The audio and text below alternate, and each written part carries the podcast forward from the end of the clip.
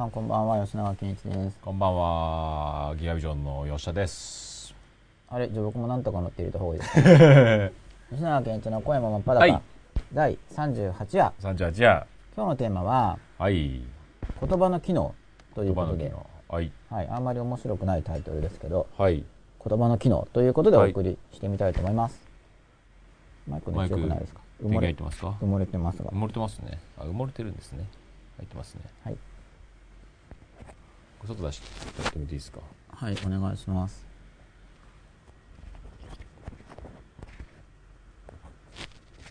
はい。いいでしょうか？はい、大丈夫ですとい。うことで皆さんお待たせいたしましたはい。声もよろしくお願いしますよろしくお願いします。今12人の方がはい。見てくださってはい。いらっしゃいますはい。ちょっとツイッターで軽くはいお。知らせして、はいで。先週は、はい。あれ、声が出た。あ、これです。はい。先週は1時間くらいで終わって、最近長かったんで、はい。短いな、みたいな感じだったと思うんですけど、あ、先週ですね。先週、はい。どうでした？いや、いいんじゃないですか？いいですよね、コンパクトで。はい。で、今日ははい。言葉の機能で、はい。あ、そう、それで言葉の機能で、あ、なんか、さっき吉田さんなんか話してませんでしたっけ？特にその話題は関係ないんですかね？言葉の機能。言葉の機能。で、今日はちょっと、前あの、高いノートを買おうかなっていう話をしてて。ノート、ノートありますか？ノート。ノート、えっ、と、聞いてない。ノート、えー、なんていうのでしたっけ？結局買ったんですよ。あ、。買ったんですか？買ったっていうか、買ったこと忘れてたんですよ。なんか最近、積んどくとかも多くて、ほ本まあ、積んどくって本いっぱい買っとくこと。積んどくだけじゃなくて、電気製品も結構積まれてるんですよね。これですか？そう、箱開けてないで、電気製品も。これノートですか？そう、これで、いや、それを買いに行って高い、高いって話したじゃないですか。はいはいはい。で、結局高かったんで、コンビニで300円くらいのを買って、で、これ便利だなと思って、これ硬くて切れるんで。ああ、はいはいはい。でも用途を果たしてるんでう、んうんうん。やっぱお金の使い方上手だよね、って思って家に帰ってうん文房具見たら買ってあったんですよ。あれ？と思って。なんであるんだろうとか思って。忘れてました。なるほど。でも向こうは3000円ぐらいで、これ300円だから、はいはいはい。いい感じだなかノ向こうのはまだ開けてないです、高いのは。あ、そうですかはい。あれ買っちゃってるとか思って。あこっちを使ってます、300円の。一応報告しとこうと思って前言ったんあ。で。メモ帳とノートどうやって使い分けてるんですか？ノートっていうのは、どういうノートですか？ノートでこういうやつじゃないですか？あ、講義に取るようなやつ。これは持ち運びの思いついたアイデアとかをメモするためのもので。前は携帯に書いて、メールしてたんですけど、ああ。今携帯撲滅運動っていうかうん、携帯持ち歩かないようにしてるんで、俺、逆行する感じで。もう逆行する感じで、排除排除。あ、そうなんですか？はい。あえて？一応待ち合わせの時にはう、大体携帯持っていきますけど、うん。まあでも普段持ってないから、なんでですか？なんか、やっぱりいいいつなるかわからないんで、うん。うんまあ段階的に排除していったんですけどな、るほど。最近は持ち歩いてないんで、まあ解約は今のところしてないですけどほうね。ほうほうほうほう。なるほど。解約もしようかなと去年検討したんですすけど、そこまで？はいうん。うんと。りあえず持ち歩かなければいいかなっなるほど。ていうところで、まあそうするとアイデアが出てきても書けなくなっちゃうんで。もともとメモを取ってたんですけど、もう一度メモの世界にうん。戻って、うん。メモ、ボールペンでこうメモしてってやってます。自分宛てのメールでもやってたんですけどね。どれぐらいメモるんですか一日で？えっと、あんまりメモらないですね、最近は。前はすごい多かったですけどね。ああ。だって全部自分の行動をメモったんですもんね。うん。最近だからあんまり、あの、メモらないようにしてる。メモらないっていうか、だから、うんアイデア出しに心が向かないようにしてるんですよ。へえ。前はアイデアが出るように出るようにしてたんですけはいど、は一回出ちゃうと書いとかないと忘れちゃうんで、いはい。うん PC の前とかの時に出るようになるべく。ああ、なるほど。うん。出ないで出ないでって。なるほど一回は出我慢するど感じで、一回出ちゃうと書かないとどっか行っちゃうんですよ、アイデアって。はい。漏らさないようにうん。。そしてまメモしないといけないじゃないですか。なるほど。忘れちゃうから、うん本人も。なるほどん。で、そこの思考は、そう考えないようにしてるんですよ前に行ってから解放するみたいな。うん問いとかも考えないようにしてるんですよ。どね。問いとかについて考えちゃうとう、ん自分なりの答えが出てきちゃうんで、そんなことが可能ですか？それとメモをしないといけなくなるから。あいや、考えないようにするんですよ、だから。アイデア不足と逆の現象あ。溢れ出てきてしまうんで、そうですよね。うん考えないようにしとかないと、え出てきちゃったら考えメないようにするなんてことができるんですか？メモらないといけないんで。じゃあもう普通に、ああ、空が綺麗だなとか、なんかそういう言語化しないで、ああもうしないでぼぼやーって感じてないといけないんですよ。空とかを。もう感情を、あるって、もう、遮断するみたいな。感情はいいんです。だから感、情はいいですか？多分、なんか機嫌のいいワンちゃんみたいなイメージですよね。多分。分。おそらく内語で適当に犬的、アホになってる感じですか？アホでは違うんですね。アホってなんか人間っぽいじゃないですか。あだからもう素朴な。まあ、鳥とか、犬とか、全言語的な段階で止めとかないと、あ、今日のテーマとちょっと、うん。全言語的に感じる感じあのあたりはさまよってないと、かん、アイデアが出ちゃうんですよ。なんでかっていうと、はい雑多な刺激になるんで、雲の形とか。あ。そうですよねう。ん。雑多じゃないですか。うんそうすると、そこで言語的に言っちゃうと、なんか関連して、うん関連してって言っても別に連想なんですけど、まあ、いや、でも思考が。バババババってアイデアが出てきちゃうんで。うんで前はアイデア出るためにはどうしたらいいかなって考えてたんですよ。うん。は今そうじゃなくなっちゃっい。て。逆アプローチで。逆になりました。進化したんだと思ってますけどね。これは。あ本当ですか？携帯もやめ、携帯もやめ、思考も。思考もああんまり、あんまりしない。あまり。疲れるから。疲れるとか、取っとかないと忘れちゃうんで。一回出ちゃうと、なんか多分心のどこかが、いや、もうや、もうそれって教えたじゃんみたいなモードになるんですよ、僕の心は、今のところ。本人なのに、うん。い出したじゃんみたいな、そのアイデア出すぐ機能的に多分。だってもう出したじゃんってなると、うん。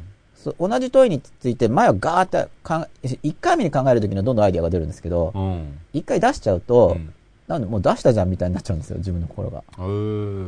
だから出たらメモしないといけないんで、ああ、昼間にちょっと出しちゃったら、夜もう一回その思考を。そう、メモしとかないとダメなんです。メモするか記憶しとかないと、だってもう出したじゃんって感じになって、そ、そこはもうやったからととかっていう扱いにされちゃうんですよ。よ。もしかして僕の性格がもっと良くなれば、うん。パッてもう一回出してくれるかもしれないんですけど、今のところの僕のそのアイデアを出す部分はう、ん。一回出すと、え？ってなっちゃうんですよ。もう一回聞こうとすると。へえ。出したじゃん的になるんでメモっとかないといけないんですよ。うんでもそのわ忘れ、忘れたの大変だからみたいに思われちゃう。メモる必要がないように、うん。だからもう考えなければ一番いいんですよ。でメモ取って、それを PC とかに転記して、うん分類して原稿とかにしてるんで、うん。初めからその、か、書ける環境の時に、よし、間出ししようと思ってガーって出すみたいな。でもそのインスピレーションみたいなどうするんですか？夜パソコンの前でも。だインスピレーションが湧く時間帯を意図的にコントロールできるようになってきてるってことですね。前はいつ出てくるかわかんないんで、今出そうになるぐらいで気づけるんで、おちょっと待って待って待ってみたいな。メモない時見帰るみたいな。まあ、メモするかメ、モするか。出さない。でもちょ、ちょっと待って待ってぐらいまであんまり来ちゃうともう出てるようなもんなんで、そうすると書いとかないと忘れちゃうんですよ。でもそれは書きます。書かないと忘れちゃう。なんとかしてでも。お店で結局借りてでも僕は書きますよ。ああ、なるほど。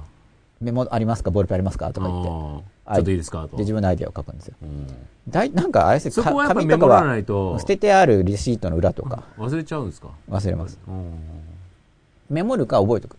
うん。一応メモっとこうが楽なんで覚えるより。うん。覚えておくとまた心使うからう、ん。うん。でも結構覚えてる時も実はあるんですけど、うん。うん。まあしょうがないなと思って。覚えてちゃいけないんですか？えちょっと心を取られちゃうんですよ。で覚えること自体にエネルギーを使っちゃうんで、メモ取っとけば、一応。メモしたからっていうことで、うん。そこから心を離せますよね。はいはいはい。なるほど。でも心を離しておきたいんですよ。出ちゃったらもう覚えておくというところに。覚えるかメモを取る。で、メモを取ればもう一回忘れられるわけです。はいはいはいはいそういう便利なツール、メモ帳。はい。メモ帳の説明で。メモ帳の説明で。言葉の使い方でもあるんですけど。あ、なるほど。あんまり考えないようにしてるんですよ、だから。あアイデアが出てしまうので。うん。前は違かったです。だからアイデアってどうやったら出るんだろうとかって、小学、うん小学生の頃とかむしろそっちでしたね。あアイデアってどうやって出あ。るのかなとか。どうやって出るんですか？えそれも説明するんですか？説明してください。長くなりそうどちらかというとそっちの方が、あれですか、皆さんも。あ、そうなんか今アイデアが出すぎる人はどうしたらいいかっていう話を 延々としてたんですけど。そこに悩んでる人は、少ないですまあ少ないんじゃないですか？アイデア出すためには、はやっぱ基本的には思考力だと思うんでい。う、ん。うんまあインプット。うん。丸暗記じゃなくて、うん一番おすすめなのは考えないとわからないようなテキストを、テキストって本うんうん。文章うん。とかを分かろうと思って、なんだこれって言ってあれこれ読む。それには古典がいいんですけどね。うん。それを積み重ねてるうちに、うんまあいろいろとアイデアは出るようになってしまうと思う。なってしまうと思うっていうか、僕はそういう経路を辿ってますね。アイデアっていうのは、やっぱ基本的にはだから思考。思考ですね。ううんん。要するにパッと読んで、ひらめき的なイメージがあるじゃないですか、アイデアって。パッと読んでなんだか分かんないようなことうんを分かろうと思って、うんいろいろずっと考えたりして読んでるうちに、うん結局だから、パッと読んで分からないことが分かるっていうのは、うん。文字的に書いてないことを勝手に補うことで分かるわけですよね。うん。でもそれがアイデア出しと似てるんだと思うんですよ。ああ、なるほ補ってるわけだから自分、うん。で結局ある種のアイデア理解するために自ら補足することによって理ど。解するんで、うん。なんかアイデア出しと似てるんですよね。心の使い方が、なるほど。うん。結局だからその行間からアイデアを読み取るみたいなことになるんでうん。別にその文章としてのテキストじゃなくても、うん。通常の自然界とかでもなんか行間を読むっていうんですかねあなんかアイデアが出るように。なってくると思うんで心を向けるだけでうん。別にそれが必ずしも正しい解決策を出すとは限らないんですよはいはいはいはい。ただアイデアは出るよううにんなるうどんどんそのアイデアが使えるかどうかっていうのは結局バックグラウンドだと思うんで、うん。うん。そういう意味で、まあ、アイデアが出るようになるためにも、出てきたアイデアが実用的であるためにも、うん結局は、まあ、勉強が一番お得だなっていう。考えで、うんまあ、その固定的な知識を、物理学の法則とかを学んで適用するっていう系統の勉強もあるんですけれども、うん僕がもともと重視しているのは、その分かるために考えて、まあ、自ら行間というか文字間というか、うん。文字に、直接文字になってない部分っていうか、そこを読み取ろうとする。うん。そのための練習教材みたいなものですよね。文章っていうのが。なるほうんで、わけわかんない文章で本当にわけわかんないやつだと読むのが嫌なんど。で、うん。まあ初めはちょっと権威的ですけど、うん歴史的に定評があるもの、うん。きっと価値があるんだろうなと思って読んでいくことで、多分いいものなんだろうなと。期待できるんで、うん。で、そうやって読んでるうちに実際自分でもよ、あ、いいなって感じられたりするようになるから、うん感じられるようになってきたら自分なりに、あ、これいいって思うのを一生懸命繰り返し読んで、うん。これどういうこと言ってるのかなとか、うん一生懸命解釈しようと思って考えるってことですよね。うんだからそれは自分にとって意味があるというか、うん。価値が感じられるテキストじゃないと、うんちょっとそこまで読み込もうと思えないうん。わけなんで、うん。まあそれでアイデアも出るようになるし、まあそれもだから一つの、まあ今日言葉の機能っていうことで、はい。わけわかんないけど、パッと読んでわけわかんないけど、うん。実はすごそうなことを読んでいく。うん。僕自身は結局は、まあまずは普通の言葉のを読んでいって、すごいちっちゃい時に。うん。で、途中から理系っぽいやつにシフトして、うん。で、もう一度人文系のものに戻ってきてるんですけど、うん。だから初めはやっぱり日常言語の獲得から入るから、言葉読みますよね。はいただ普通の言葉だけだと、合ってるのか間違ってるのか自分でもよくわからないんで、うん。でも理系の数学的なこととか、サイエンスのこととかだと、自分が誤解してるかどうかの判別がつきやすいんですよ。うん。数学の証明とかの方が。うん。で、それで勉強していくことで、かフィードバックがかかるんで、読解がより正確になり、うん。で、そこで伸びた読解力を使って、うん。人文系のものに戻ってきたっていうヒストリーですね、僕の場合は。で数学も面白いですよ。無限ってなんだろうとか、うん。まあ僕もその実数とかっていう概念には結構感動したんですけどね。うん。実数。いや、1、2、3って数えるとかも、なんだこれはとかって結構思いましたけど、1と2の間に無限個の数があるとかっていう話が、うんなんで無限ってわかるのとか、うんあれ疑問に思いませんでした？無限ってなんだとか。うんでそこら辺なんかあれこれ論証しようとしてるんで、うんそこの迫り方がいいんですよ。そういうふうに迫っていくのね、みたいな感じで。うんへーって感じで。そういう書籍がいいっぱいあるんですか？あそれはもうありますね。普通に数学の本なんで。へうん。僕はだから、多分中学校くらいの時に、あの、ユークリッドの言論を読んで影響を受けて、うん。あれは氷系っていうのがあって、で、そこから全部導けるんですよ、みたいな話で。うん。まあ、導く時に使っていいことっていうのがまたあるんですけど、うん。じゃあその公理っていうのは合ってるのか間違ってるのかとか、というか論証で使う論理ってそもそも何なんだとか、うん。うん。まあそういうのが気になりつつも、うん。とりあえずそこら辺を認めれば体系が展開できるということ自体がすごい不思議だし、うん。でしばらくしてみたら、なんでその自分の心の中で証明してるだけなのに、まあそれギリシャでやってるわけじゃないですかう。ん。日本にいる自分も、あ、証明になってるって感じるのかなとかう、ん、なるほど、なるほ時間も離れてますよど。ね。割と2000年ぐらい経っても、変わらないのかこれはとうんかう、んなんだろうとか、うんそういうのも気になったんですよね。うんうんまあそういうのが、そういう疑問があって、うんまあそこに迫ろうと思うと今度は、まあ数学っていうのも基礎的なこととかう、ん。もう哲学とかになってくるうん。んで、で、哲学とかになってくると、理性の扱える範囲とかが問題になってきて、うん。この五感で捉えられる世界と、心の世界とか、うん。想像できるものとか、はい。まあ哲学は、また神学とかも関わってるんで。う、ん。じゃあ、あれこれ神様とか天使とか言うけど、うん。あれはもう単に妄想で想像に過ぎないのか、うん。どうなんだとか考えていくわけですけど、そういうのは面白いなっていう、そういう経路を僕は辿っているわけですよね。は僕自身は。い。はまあそういう話もだんだん真っ裸でしていけたらなといはい。思いつつ38話なわけですよ。はい。ということでメモ帳を通じて、文字を通じて。少し個人的なパーソナルヒストリーをはい。お話ししてみましたが、はい。ちょっとツイッター見てみてもいいですか、なんか、いつもはここでは言葉の機能についてとか言ってちょっと問いかけてるんですけど、はい。一応流れとしては、はい。先週まであの、悪口ってはいいうのやってましたよね。やっ。てましたね。で、この間まで言った悪口っていうのは、はい。他者の意思についてう、ん。それはおかしいよねっていうのが基本的に、まあ、僕が言うところの悪口はい。に分類されるんですけど、それを本当に言葉で、そのおかしいと思ってる本人に言うこともあるし、うん。まあ、陰口、うん。本人じゃない人に言う時もありますよね。はい。で、これは言葉使ってうん。発言してるわけじゃないですか。はい。この機能って何だろう？悪口を言う時に、うんつまりそれって、まあ、良いことなのか悪いことなのかも含めて、どういう機能で言ってるのかなっていうのをちょっと考えてほしいなっていう話なんですよなね。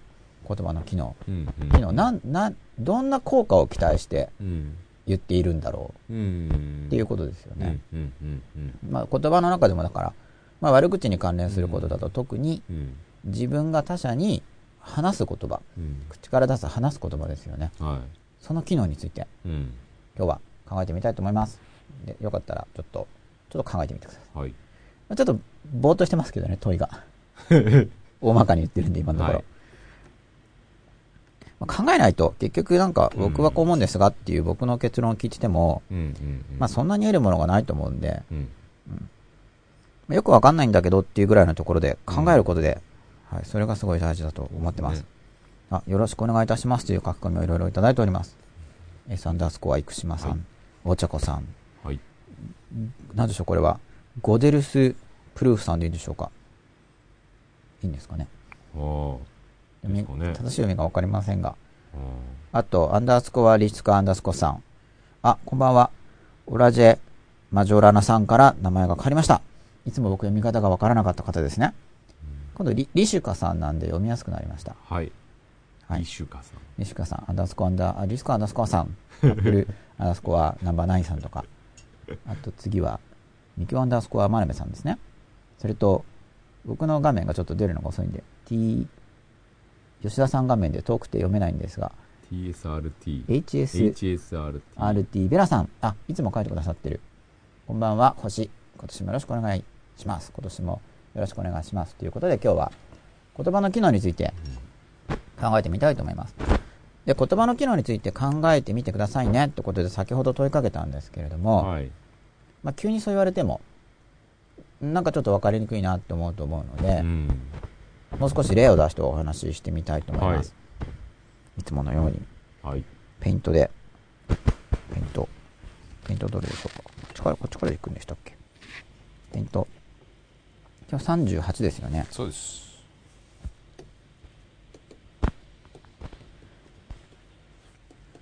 もうほんとここまで来ると100が現実味を帯びてきますよねそう。ですねまあ、せっかくなので番組を見てくださった人が、ああよかったってなるようにしたいんですけど、はい実によかったなっていうふうに。言葉の機能、まあ自分がいて、はい聞き手がいますよね。相手、他者。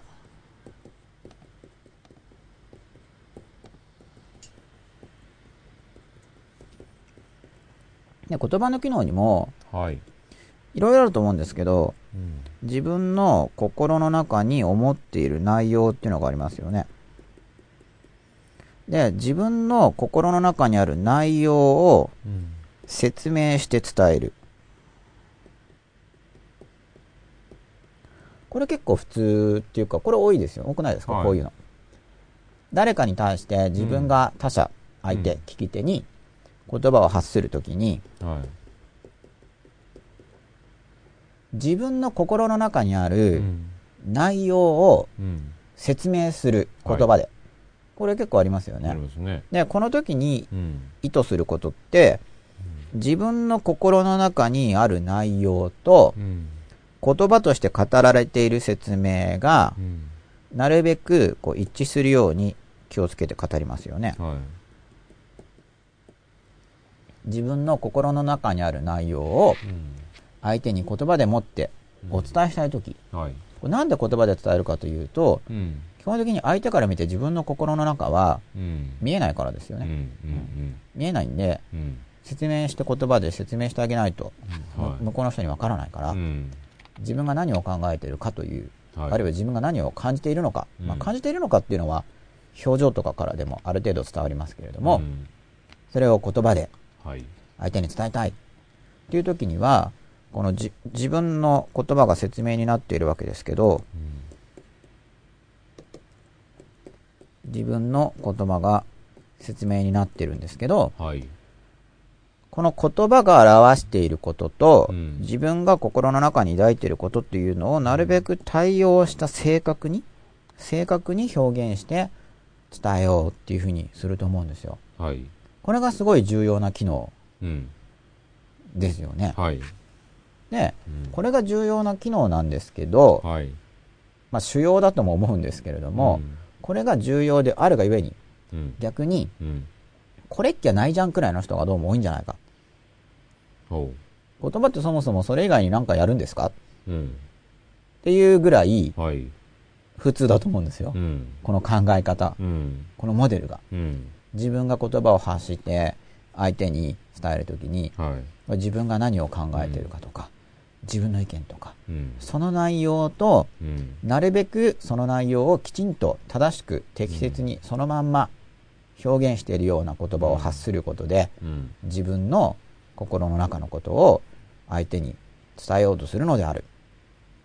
まあこういう言葉の機能ですよね。はい。自分の心の中にあるものを、となるべく近いうん。表現をして、うん。自分の心の中のことを相手が分かるように表現するんだ。うん。相手に伝えようとして表現するんだ。はい。こういう機能があると思うんです。はい。ここまでいいでしょうか？いいでしょで、悪口。うはい。悪口とかを言う場合でも、まあ、最近テーマに取り上げていた悪口ですよね。はい。じゃあ本人にズバッと悪口を言う。まあこういう時は一般的な単語では悪口とは言わないかもしれないんですけど、うん。本人に面と向かって、まああなたのあのような意思の使い方はおかしいんじゃないかうんっ。ていうことを、うん。がまあそれを言葉での悪口だに僕は分類してるんですよって話をしたと思うんですけど、その自分が相手の何をおかしいと思っていて、うん。っていうのをズバッと言葉で言ううん。っていう場合はこの悪口っていうのはうん。自分が心で感じていることを言葉で相手に伝えるといううん。この説明だったり描写であったりということをしていることになりますよねはい。悪口悪口でもうん。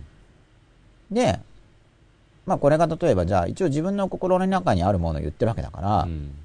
正直じゃないかうん。本当のこと言ってるじゃないかうん。言葉の使い方として、えーうん本来じゃないか何がいけないんだ、まあ、悪口っていうと、まあ、悪って入ってるんでうん。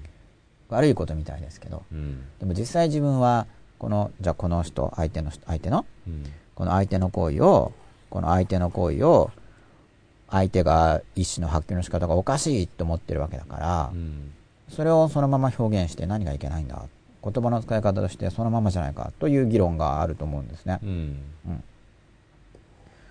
ということで言葉の機能についてまず自分が心の中に思っていることとかを言葉にして相手に伝えると。うんで一般的にこういう場合にはそのはい言葉が、言葉の機能をうん研ぎ澄ませるというのはどういうことかというと、うん。心の中にある内容と一致していれば一致するほど良いのである。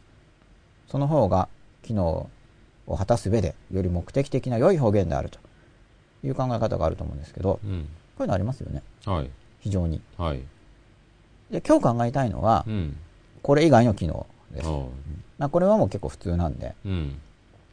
まあ、多くうん。認められていると思いますから、うんこれ以外の機能についていろいろ考えたいと思うわけです。はい。というところで、これ以外の機能ってどんなのがあるのかなと。まあ、特にうん悪口に関連してお話ししていきたいと思うんで、うん。まあ、悪口を言うっていうのが、い言うということ自体が、うんその言う側の人が意思を発揮してますよね。悪口を言うぞという意思を発揮してますよね。うん。だから、そういう意味で、うん。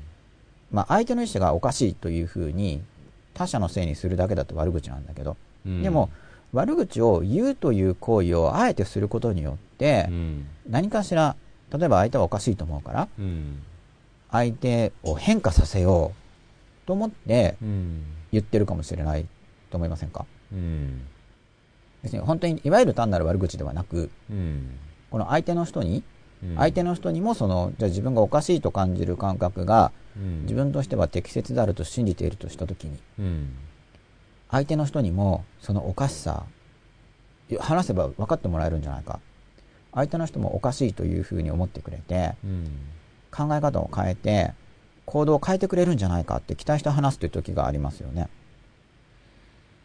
悪口それおかしいとで思うよ、も悪口っていう表現になりますかね。うん、一般的に言わないです、うん一般的にはつまりそれは通常の悪口とは何か行為が違うというふうになんか感じてるわけですよね。うん。単なる悪口とは違うと、うん。で僕がこの間お話ししたような、うん。他者の意思の発揮がおかしいということを悪口という考え方にすると、うん。まあ、おかしいというふうに捉えているからうん。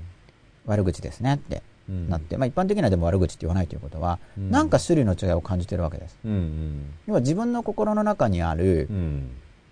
相手がおかしいんじゃないの？という思いをうん。単に表現しているだけではうん。ないんですようん。つまり相手のためを考えているという側面がそこには入ってきてるわけですよねうん。単なる悪口じゃないというの、うん。それはそのその、まあ、自分から見たら相手の意思の発揮の仕方がおかしいとうん。そのおかしいままでやっていると相手の人生にとって良くないようん。っていう気持ちが入ってきてますよねうん。一般的。だから多分悪口って言われにくくなってくると思うんですね。うん。そういう要素が入ってくることで、うん。悪口ってなるとやっぱりその自分の中のはい。不快的な要素とか、はい。感情面はがい、ある程度うん、その言葉の中に入ってるような、怒ってたりとかうん。イライラしたりとまあか深いそうですね。う、ん。もちろん相手のことを考えてなくはないとは思うんですけど、はい。まあ、自分の感情の不快感の、はいからの解放？はい。的な。が主役意図としては、うん。相手の幸せっていうよりは自分の怒り。うん。まあ、それはななんですか？内容に応じて、はい。それの比率的なものは結構流動的だとは思うんですけど、はい、まあいくばくは絶対うん。入ってるかなっていう気がしますけどね、それが本当にない場合にはその上のこの説明とかっていはい。うアプローチにうん近い形になるんじゃないかなっていう、あー。まあ、この説明については、うん。前僕がこの、まあ、これずっとこう螺旋状に今お話ししてきてるんですけれどもあ初めの方の回で告白とかを扱った時あに、うん。まあ、告白っていうのはこれをやこれっていうのは、うん。自分の心の中にじゃ怒りでもいいんですけど、その思いをうん。なるべくそのまま相手に伝わその内容を説明して話すっていうのが告白なんですよね、思ってることとかこれは自分の心の中にあるものを、うん心の中に要するに言葉の選び方が悪いと、うん言葉が表していることと自分の心の中にあることがずれちゃうんで、うん説明とか告白としていまいちになるわけですよね。うんで、この言葉の機能として説明っていうのがあるんだ。またこういうモデルを、うん前も告白の話もしましたけど、うん自分の心の中にあるもの。で、前提として向こうから心の中は見えない。うんわからない。はい自分の心の中は、相手には、相手の心の中はある程度感じられるけど、で、こっちの心の中もある程度はかん、ある程度はなんとなくは感じられますけど、基本的にはわからない。うん。だから、相手の分かる世界に持ち込むために、うん。自分自身が言葉というものを使って、自分の心の中のことを説明して表現していくわけですよね。で、言葉にはそういう機能があるんだと。うん。で、このことについてあまり説明しないつもりですと言いながらずっとそれを話してるんですが、結局、うん。うんまずここのモデルをやっぱり理解することで、うん。また言葉の使い方がでも変わってくるんですよ。うん。まあ当たり前の話ではあるんですけど、うん。自覚することで、うん。今自分が言葉を使っているのは、うん。向こうから心、こっちの心の中は見えないから、うん。心の中のことを表現してるんだ。うん。相手がこっちの心の中を知りたくない場合は、うん。向こうにとっては嬉しいことじゃないかもしれないけど、知りたい場合には、まあ、話していた向こうも嬉しいですね、知りたい場合は。うん。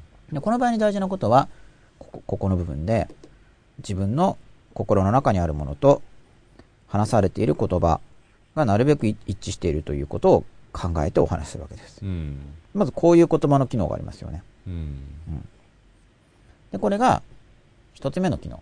うん。心の中にあること、うん。向こうから見えないから説明してうん。向こうに分かっうん。てもらうという機能がある。うんでも、今日お話ししたいのはこれ以外の機能の部分うん。なんで、うん。じゃあこれ以外の機能としてどんな機能があるかなっていうのを考えていくことで、うん。まあ、まあ今日も夜だから、うん。その明日、うん。明日からのあなたの言葉の使い方が変わるということを期待してお話ししたいと思います。だから、考えるということで、うん。実は習慣すら変わってしまうっていうのは何度かお話ししてると思うんですけど、本来習慣化するためには行動を何度も何度もやっていかなくちゃいけないんですけど、ちんと考えるともう変わっちゃうんですね。うん。僕はか考えるっていうのは自分を変える上ですごい早くて楽なアプローチだと思うんですけど、うん。ものすごい早く変わる。経験でやったら5年10年かかっても変わらないようなことがうん。考えちゃうともう本当1時間とかでも変わっちゃうんで、というところでまたツイートをはい。見てみます。はい。まあ、この説明っていう機能、自分の心の中の説明っていう機能があって、うん。他の機能、まあ、もちろんその外界に何があるかっていうのを説明する機能もありますよね。うん心の中だけじゃなくて、うんまあ、この説明という機能があります。他にどんな使い方ができるのかなと。まあ、ずっと喋ってるからだと思うんですけど、まあ、なかなかあんまり、あ、でも書き込み来てるのかな？こっちに表示されてないだけで。今日は言葉の機能、あ、いい環境を作るための挨拶も心を伝える言葉の機能に入るのかな？ミキュアンダースコア。マルメさん。挨拶。ううんん。挨拶はそうですね、自分の心の中にあるものっていうよりは、うん挨拶の機能って何だと思いますか？今自分、まあもちろん何かを伝えてますよね、自分の心の中にある。うんでも感覚としてはちょっと習慣って感じですよね。こんにちはとか。うんこの、この機能。そうですねそれもシチュエーションによってね、いつも行くとこだったら習慣的なとこもあるでしょうけど初めて行く場だったりすると、うん。まあ、そこに自己表現っていうのがはい。入ってるじゃないですか、挨拶の機能。うんで、まあ自己表現も入ってるんですけれども、うん僕が挨拶の機能として思っているのは、うんこれも前の方の回で、あの、私たちは実は孤独ですよねっていう話をしたと思うんですよ。まお互い独立した宇宙の中に生きていて、違う現実の中に生きているから、孤独なんですよね。そそこう自分の主観の現実があって、うん相手の主観の現実があって、うんこれほもう離れてるから、うん孤独感を感じるんですよ。で、挨拶って何かなって言ったら、あなたは私の主観世界の中に登場してますよっていうのを伝えてるっていう感じなんです、僕は。例えば、こんにちはって言った時に今自分のその主観現実の中にあなたは入ってますよっうんていうのを示せるんですね。うん入りましたみたいな自分の中に入ってますよ。だから挨拶がないと、だからなんか無視されたというか、あの、存在してないという感じを受けると思うんですよ。はいはいはいはいそれは相手の主観世界の中に入ってるかどうかっていうのは、だからうん分かんないんですね。相手の心の中のことだから。だから、自分の主観世界の中で、うんあなたは私の中に入ってますよというのをうん一応表現できるんですよ。おはようございますとかって言えば、あなたは私の世界の中に今存在してますよっていうことを伝えることができますよね。うんそうすると向こうの孤独感がうん完璧には癒されないんですけど、うんまあ、でも常にもうその主観世界が独立してるって疎外感の中で生きてるんで、ちょっと落ち着くんですよ。うんそういう重要な機能が挨拶にはあると思うんですね。あな私の主観世界の中にうんあなたは存在してますよ。バラバラ。っていう報告ですかそうい確かに宇宙は離れてるんだけれども、しかし、ちょっと接点がうんうんあって、うん存在してるって認識してますと。だから結局、そこの存在してるって認識しますって話をきちんとしていくと、じゃあ存在ってなんだとかって話になるじゃないですか。うんこれは深いんですよ。うんずっと議論されてる話で。うんで、そこをやっぱり考えていかないとう、ん。考えていかないとっていうか、その思考から入るアプローチの場合には、うん。存在とは何だっていうのを追っかけていかないと、思うん。考による孤独感の解消ができないんですよ。うんうんうんだから、孤独感と存在の話はうん。関連性が深いということを指摘するのに今回はとどめたいと思うんですけど、はい。存在についてはうん。もういろいろあるんで議論が。うん。でもこの存在とかその主観宇宙の独立性とかを考えることで、自分自身の孤独感っていうものが変わっていくんですよね。で挨拶はだから、あなたは私の宇宙の中にいますようんという報告になると。うんだから報告したいものにはみんな挨拶するんですよ。うんあ僕とかも。だから帰ってきて、物だけど、物にただいまとかっていう時も、結局その物が自分の宇宙の中にいるよって、まあ向こうが感情を持ってないと喜ぶかわかんないですけどね。存在の確認をしてるそれだからどう相手のためなんですかね自分のためでもあるんですかね自分の中で存在を確認している面でもありますうよね。ん結局自分自身の孤独感とも関わってるわけだから。そうですよね自分の主観宇宙の中に自分しかいないとするならば、孤独ですからね。そうですよね挨拶することで、うんその存在が自分の中にあるというのを確認すると、そうですよね登場人物というか、まあ、物で物の場合でも、ちょっと孤独感がうん減ると思うんですよ。うんあ自分自身も。うんまあ、だから、物の場合には、その物がどう感じてるかってちょっとわからないんで、うん。向こうはあんま何も分かってないかもしれないですよね。うん。分かってるかもしれないけど、うん。ちょっと確認できないですよね。うん。でも人間の場合には挨拶すれば向こうも分かるんで。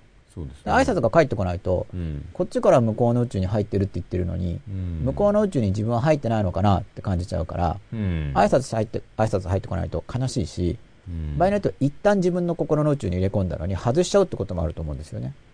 挨拶したけど挨拶返ってこないからじゃあいいやみたいな感じで。いない、自分の中的にはいないことにしてやれみたいねでもそれはあんまよろしくないですよねな。うん。その時に自分が挨拶するかしないかではい完結させたいですよね、はい。思考としてはね、うん。どうですかその辺は？それはやっぱり無形物とかに挨拶する習慣がまあ僕はあるからある意味変なんですけど、うん基本的に返してくれないですからね、山とか挨拶しても。出たうん。返してくれないじゃないですか。いや、心の中ではなんとなく、群馬のうん山、反響があったかなって主観的には感じるけど、でも会話はできたんですよねうんでも心の中でですよ。心の中ではね実際はわかんないじゃないですか。まあ、でももともと物とかって返してくれないから、うんあの、こ声で、うん。でもやめないですよねそれを。うん。だその感覚があると、うん。まあ人間でうも、ん。だ人間っていうかだから、そう、だからそれもまた存在論なんですけど、うん。そこに肉体があって心がおそらくあ、あまあ、あるっていう話はあんまりしつこく捉えずに、普通にあるっていう考えで言うと肉体があってうん心があって、うん。で、挨拶をじゃあ普通の会話として返ってこないときにう、ん。帰ってきてないのかどうかっていう話なんですよ。うん。山とか雲とかに、うん。山におはようとか、感謝してるよとかって言ったときに、うん。なんとなく何かが帰ってくるのを感じるとして、うん。まあ、僕は感じるんですけど、うんうんただ本当に帰ってきてるかわかんないですよ。うん。ただ感じるということです。うん。でも人間から声として帰ってこないときには、うん。本当に何も帰ってきてないのかどうか、山はもともと喋んなくても帰ってきてるって感じてるのに、うん。とかそそういうのだから僕は、まあ、考えちゃうキャラだったわけですね。はいはいはでも考えることで解決に向かってきてるんですけどね、僕自身いだどっちかじゃないですか。その挨拶して返してくれ毎回返してくれない人がいるから、もうすんのやめようっていう選択か、はい。そんなの関係ないと。うん。俺が自分がしようと思ってることを実行するかどうかだっていうを選択するかっていう、はい。基本的にはその2つのうん。ね選択になるじゃないですか、はまあ、どう解釈するかなんですけどね。うん結局ど、向こうが返してこないということ。僕はだからもう基本的には後者の方、あ、とりあえず言うみたいうん、要するに自分の中の、な。はい。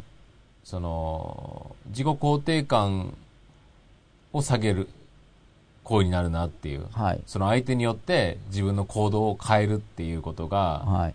自分はこうするべきだと思ってたり、うんこうした方が正しいだろうなっていうことをはい。相手によってねじ曲げるうんことになるじゃないですか。はい。だから僕は基本的にはそっちの方を選択す、全部はできてないですけど、はい。するのが正しいだろうなっていうのが僕の中今のところそう思ってるんですよ。はい。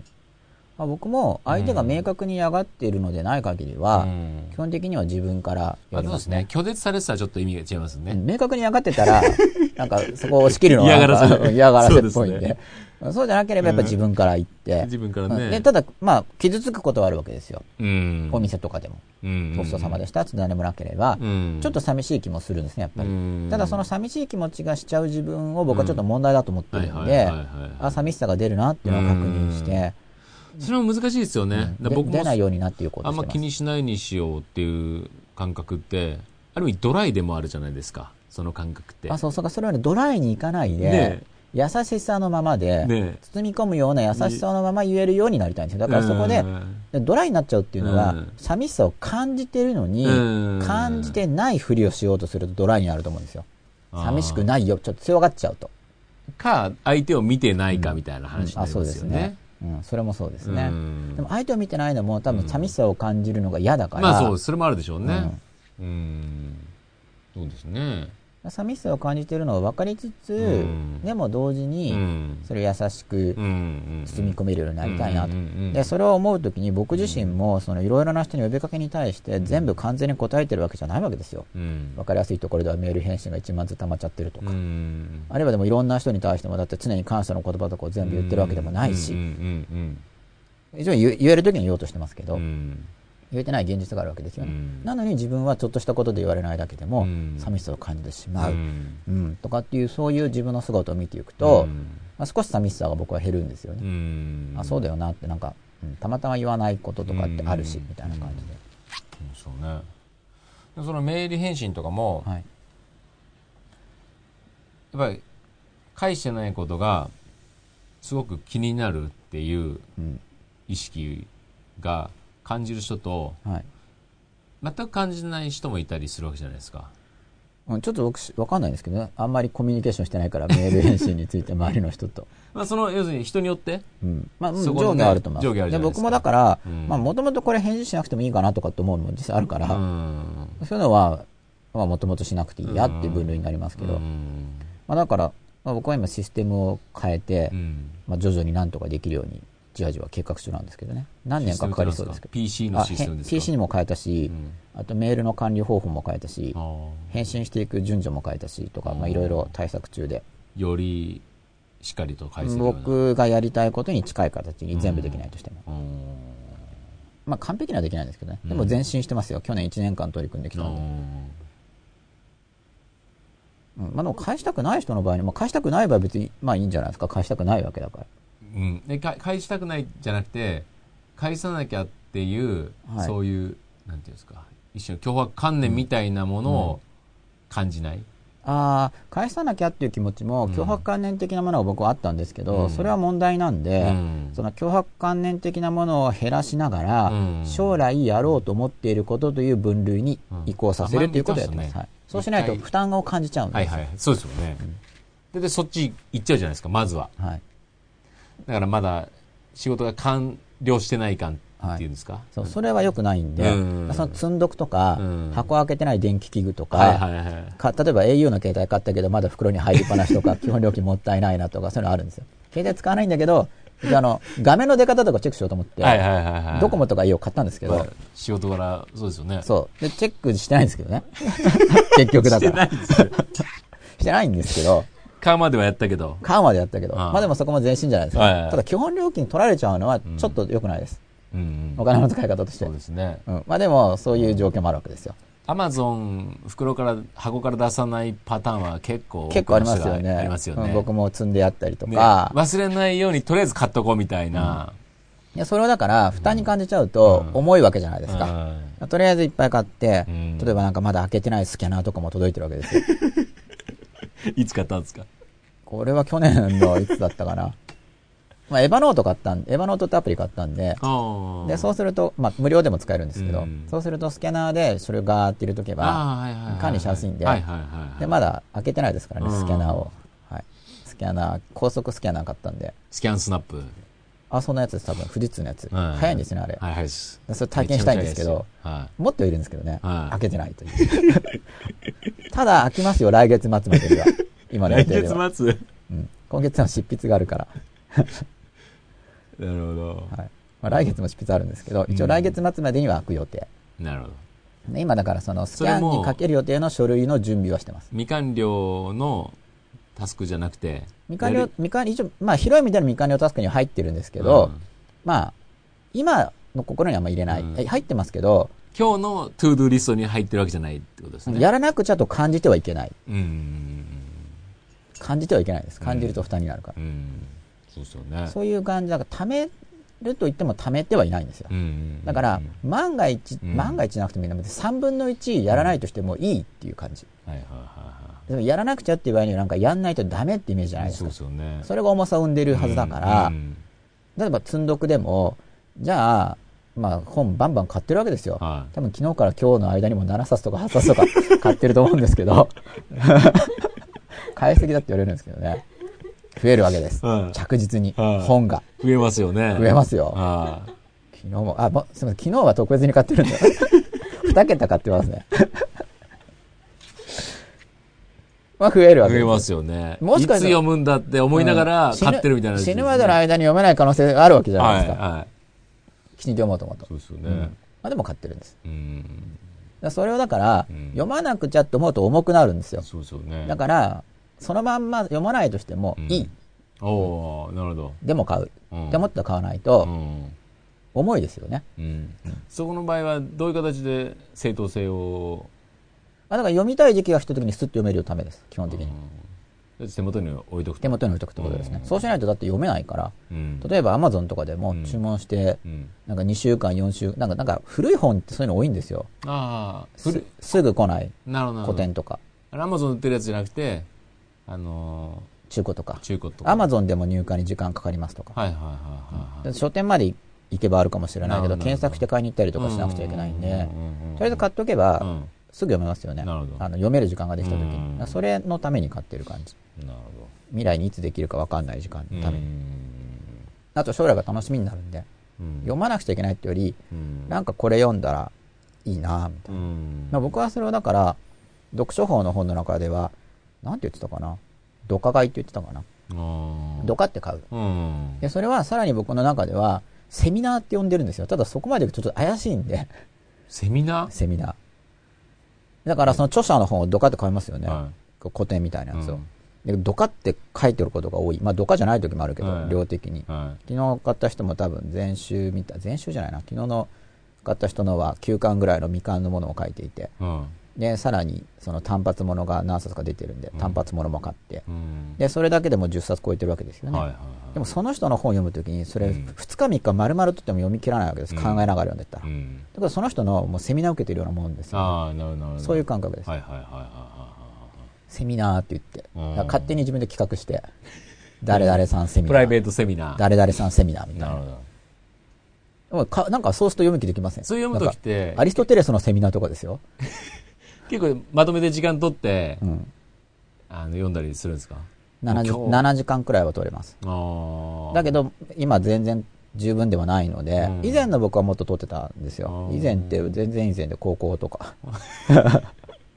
大学1年くらいから働き始めちゃったんで、はそういう意味に今戻ろうとしてるんですよねい。なるほどなるほあの頃に。ど。なるほど。で、もう一回古典とかで読ん読み、読んでないやついっぱいあるんですよ。うんきちん、まああるいは読んだけど、こう目通しただけとか。うんもうちょっと読みたいんで、うんそれだから2012年からうんうんやろうと思ってるんですけど、なるほ今年も11になっちゃいましたよね。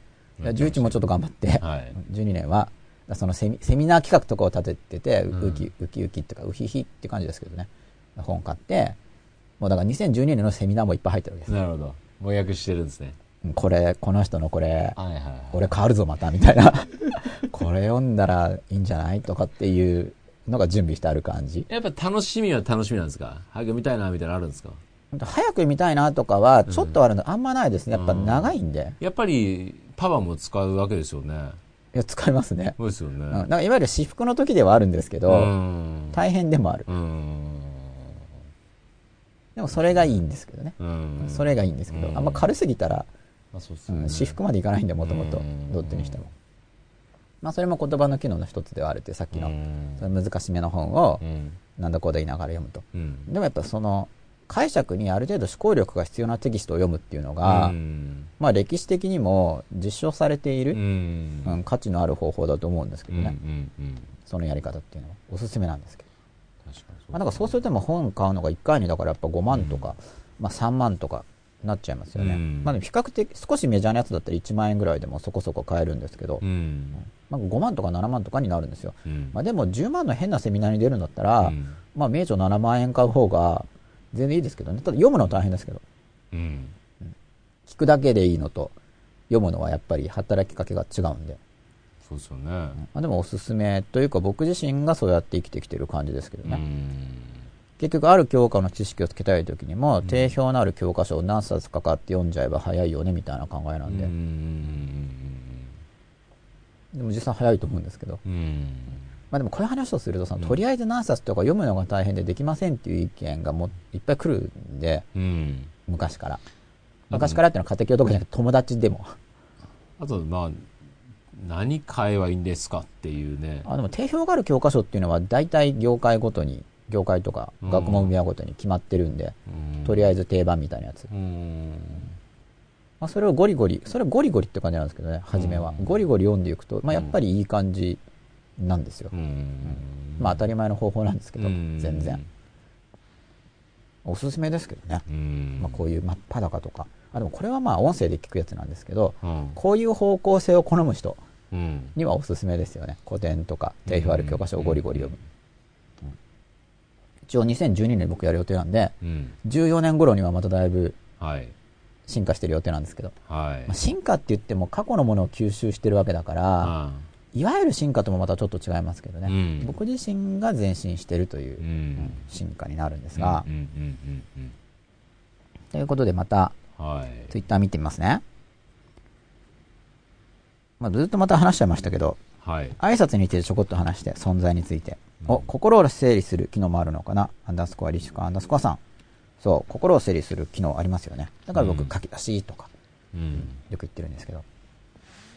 それでうん。機能ってだからいっぱいあると思うんですよね。うん。でこれずっと蓄積していけば大体これで尽くされるリストになったかなっていずれ至ると思うんですけれども、うん。今日はそのなるべく尽くしたリストを作るのが目的ではなく、うんまあ、特に注目してほしい機能としてうん。この自分の心の中にあるうん。ものを描写するという機能ではない機能ですよね。のうちで特に注目してほしいもの悪口に関連して、うん。まあ、悪口じゃなくてもいいですけど、まあはい悪口にか関連することとして特に注目してほしいことについてお話ししようと思います。はい。でこれは僕がすごい大事に思っていることなんで、うん。僕の公式メルマガの多分創刊号ぐらいの時に書いたことなんですよ。へえ1回目ぐらいに。それで、じゃあどういう機能があるんですかって言ったら、うん実はこの言葉を発することによってう、ん相手の心の中にもうん内容が入りますよね。相手が言葉を解釈して、それによってなんか相手の心の中に内容が入りますよね。うん入りますよね。この言葉によって。で、内容が入るだけじゃなくて、うんその結果相手が何かしら変化しますよね。うん言葉を聞くことで。うん変化しますよね。全然聞いてないってこともうん、その場合は変化を起こせてないということですね。うん変化を意図するっていう意味で。まあ、どのような機能として言うか。相手がでも内容を理解するっていうのは納得した場合ということですか、えっ、と、納得し、前提ですか？これはですね、ちょっと、納得してない場合も含むんで、うんもうちょっと説明します。はい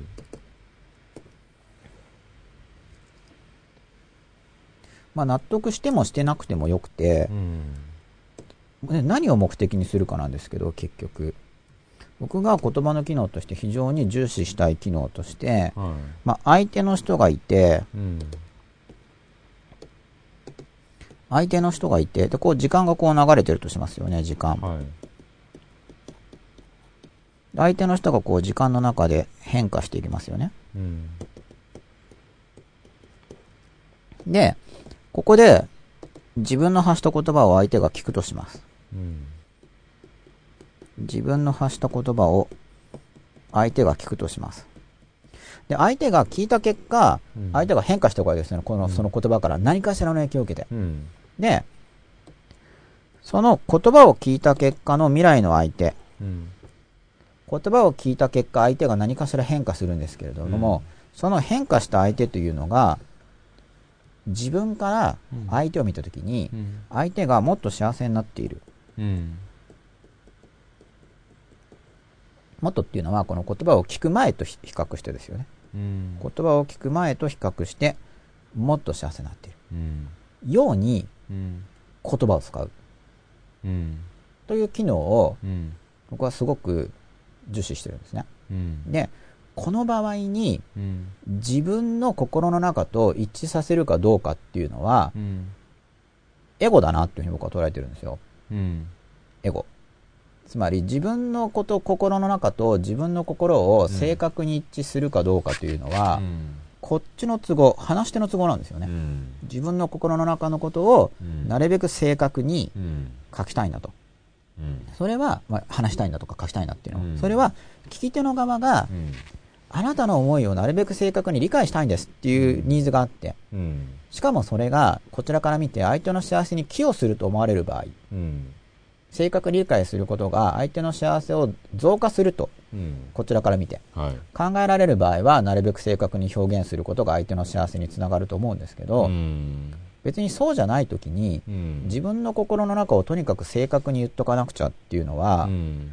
まあ、自分の都合なわけですよねうん。相手の都合じゃなくて、うん。まあ、もちろんこれ分けて考えた方がいいと思うのはパブリックな場と閉じ閉じている場つまり公開の場においては、うん。自分の心の中のこととなるべく近いことを言っとかないと、だってああいうこと言ってたじゃないっていうことで、まあ、いらぬ誤解を招く可能性も確かに増えます。うん。公開されてるから。うん。でも特にこう閉じてる場においては、じ特に自分と相手が二人で話してる時とか、うん。1対1とか、うん。閉じている場においては、要は相手が幸せになればいいんで、う。うんん。で、もちろん嘘を言う必要も僕はないと思ってるんですよ。だから今自分の心の中にある主要なテーマとか、うん。あることに話すとしても、うん。自分にとっての一番主要な関心事とかを人はついて話すし、うん。自分の思いとかで一番強い思いについて話しちゃうんですけど、うん。それをなるべく正確に表現しようっていうのは自分の都合で、うん。その言葉を聞いた相手がうん。もっと幸せになるうためにはっていうことで考えてないんですよね、言葉を発するときに。うん。で、言葉は相手に変化を起こすことができて、うんだからなるべく自分から見てですよ、間違ってるかもしれないけど、一応自分としては、相手がもっと幸せになる助けとなる言葉がけ、うん。言葉による刺激うん。を起こしたいなっうん。ていう機能がうん。すごい大事だなと思ってるんですね。で、これがうん。その悪口の話につつながってくるわけです。悪口の話に。例えば悪口を相手に、自分が相手に言うと。うん。で、それが、いわゆる単なる悪口であればやっぱり自分の都合なんですよね。うん。あくまで自分が、じゃあ憤りを感じた、うん。怒りを感じたから、その気持ちを単に表現しているだけというのと、うん。相手が、じゃあその行為をするのが実際に自分が良くないと感じているとして、うん。ここで自分の怒りを表現することで、うん。嘘を偽りない自分の怒りを表現することでう、ん。相手が、相手の良くないうん。発想というものに気づき、うん。相手の人生が良くなるだろうな、と思ってうん。自分の怒りを表現するんだったら、相手の幸せを考えて話してるんですよ。うん。自分の怒りを表現すること自体が。うん。あるいはこちらの不快感を表現すること自体が、うん。こういうふうに不快にね、うんなるんだよっていうことを、うん。僕だけじゃなくて他にもそう思う人いるしっていうのを伝えていくことが、うん。それを聞いて相手が変化することで、うん。相手がより良くなることを期待して言ってるわけですよね。うん。で、この場合は、うん。つまり悪口というのが単に感情反応で言ってるんじゃなくて、うん。まあ相手の意思の発揮がおかしい、おかしいってただ言ってるだけじゃなくて、うん。実はおかしいと言ってるだけではなくて、うん相手の意思の発揮方法をうん。変えようと思ってう、ん。その変える手助けをうん。自分にできる範囲内で、自分のコントロール内の自らの行為で、相手を変えようとしていくわけですね。つまり、相手を変えようとするのが良くないっていう方よく僕も言いますけど、うん。それは相手を変えようとするために、うん。相手をが変わるような刺激を自らが起こしてない場合に良くないっていうことで、うん。うん結局相手を変えるために自分ができることをするっていうのは、うん僕はいいことだと思ってるんですよ。うん相手を変えようとして自分がなんか念を送るだけとかが良くないと思うんまあ、念って言っても、もちろん、念な念の送り方にもよりますけどね。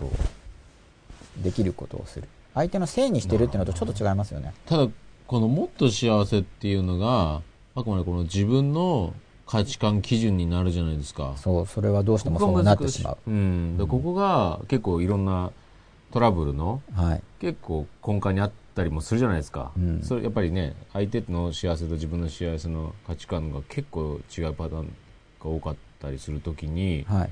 これ自分は本当に愛情を持って、はい。まあ、親子関係とかもそうですよね、うん。子供に対してね、はい親はもちろん愛情あって、はい。子供の幸せを祈ってるのはね間違いないとは思うんですけど、はい。だから子供にああしなさいこうしなさいとはい。もっと幸せになるためにこうしなさいっていうけれども、はい。子供にとってはそれがねえらい迷惑だったりするわからないうんだったりやっぱり価値観が親子といえども違うわけじゃないですか、違いますよね。うん。だから、そこの部分が、だから分かっては愛情なんだろうなっていうのを言われてるが、受け身、受けてるが、受け手側は分かってるけれども、はい。迷惑すみたいなこともうん結構あったりうん、しますよねし。ますよね。で、まあ、それが、例えばじゃあ自分が親だとして、うん。まあ、迷惑ですっていうのが見て取れたとしますよね。うんなんかちょっとこれ迷惑なのかな。うんそした、ら、言葉の内容自体はう、ん。相手が実行すればう、ん。相手の幸せに寄与することかもしれなくても、うん実際相手に起こってる変化として、うんむしろそれをやりたくない、例えば反発心とかが増えてしまって、うん。その言葉の刺激ではう、ん。むしろやらない。つまり、言葉のない意味そのものに注目しちゃうと、うん言ってる内容は適切なんですけれども、うんそれは結局自分の心の中の内容を正確に説明するという機能でやってるんですよ。うん。自分の思いをうん正確に表している言葉を出してるから。うん。あくまでも、うんさっきの図でいけば、あの前半に書いてたやつですね。自分の心の中で、うんあなたはこうしたらいいと思うよってことをそのまま言っちゃってるから自分の心の中のことを表現してるんですよう。ん。でも、もうそうではなく、うん。その言葉を聞いた結果、相手がどう変化するかっていうのを予測して、うん。その変化の方向がうん自分にとって望ましいものにしていくっていうのは、うん。必ずしもうん今の自分の中で現思っていることそのものを言うのとちょっと違うんですよね。うん。でもその、こっちが正しい方向っていう価値観も、あくまで自分の価値観だったりはするじゃないですか。うん、それはそうです。ここが結構難しいっちゃ難しいじゃないですか。うん。普遍的な、なるほど。なんかこそこでだからあの相対主義が関わってくるんですよね。う、うん、そうですまね。あ結局文化相対主義を我々は結構現代人持ってるんで、うん。それ自分の考える幸せとうん。相手の考える幸せがうん。同じとは限らないっていうことで、そこで相対化しちゃうんですよ。うん。で相対化しちゃうと、うん。じゃあ結局幸せっていうのは各自各自が追求するものだから、うん。みんな一人一人がこれが幸せだって思うことをうん。自分で判断してやっていくしかないし、うん。他人の幸せは自分には分からないよねっていうこう相相対化があるわけですようね。ん相対化の問題。そうですね。で特に、まあ、なんだろうな。まあ、ある程度普遍性があるっていうのは、はい多分共通認識としてうんあると思うんですよね。やっぱはいね、まあ、こういったのが幸せだろうなと。はい多分お金あったら、うんまあ、ないよりある方が幸せだよねとか、はね、パートナーも、はいまあ、それはいいパートナーだったらいた方が幸せだよねとか、はい。まあ多分そ、ね、そこ否定できない普遍的な幸せっていうのはあると思うんですけど、結構こう、その自分と相手の、なんだろうな、価値観の違いというか、い現状における幸福度のギャップが結構ありすぎると、なんか何を言ってんだこの人はみたいなことも起こりうるなっていう気はするんですよね。うん、そうなるはずです。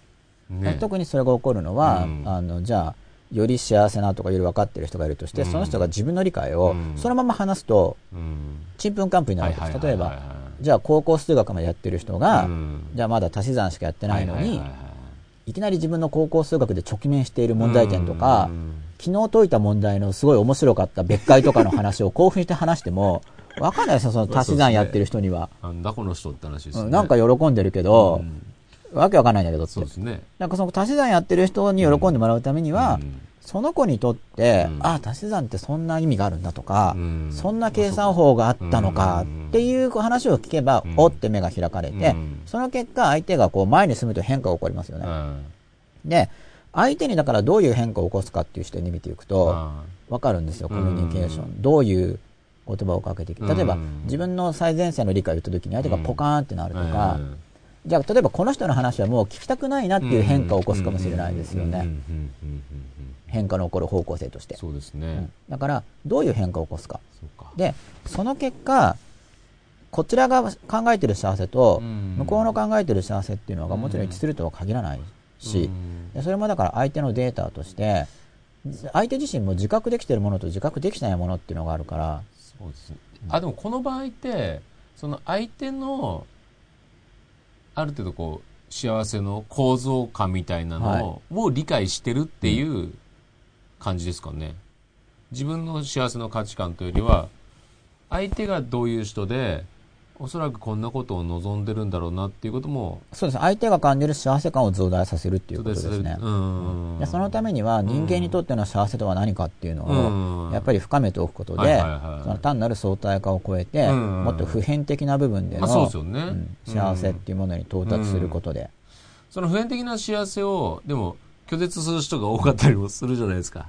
意外に。うん、それはだから、やっぱその、それが普遍的な幸せであるということを受け入れがたいわけですよね。うんなんかそれはもう段階があって、うん急に言われてもピンとこないわけですよ。うん僕もピンとこないですよ。究極っぽい話で、うんえーあらゆる生き物を愛するとか、はい完全に自分の都合を忘れて無条件の愛とかっていうのは、うん言葉としては綺麗だけど、うんピンとは来ない。まあ、ある意味言葉として綺麗というレベルではピンときますけれども、日常の実行特目とか、うん。実践的な道徳の実行項目としてはピンとこないわけですよ。うん。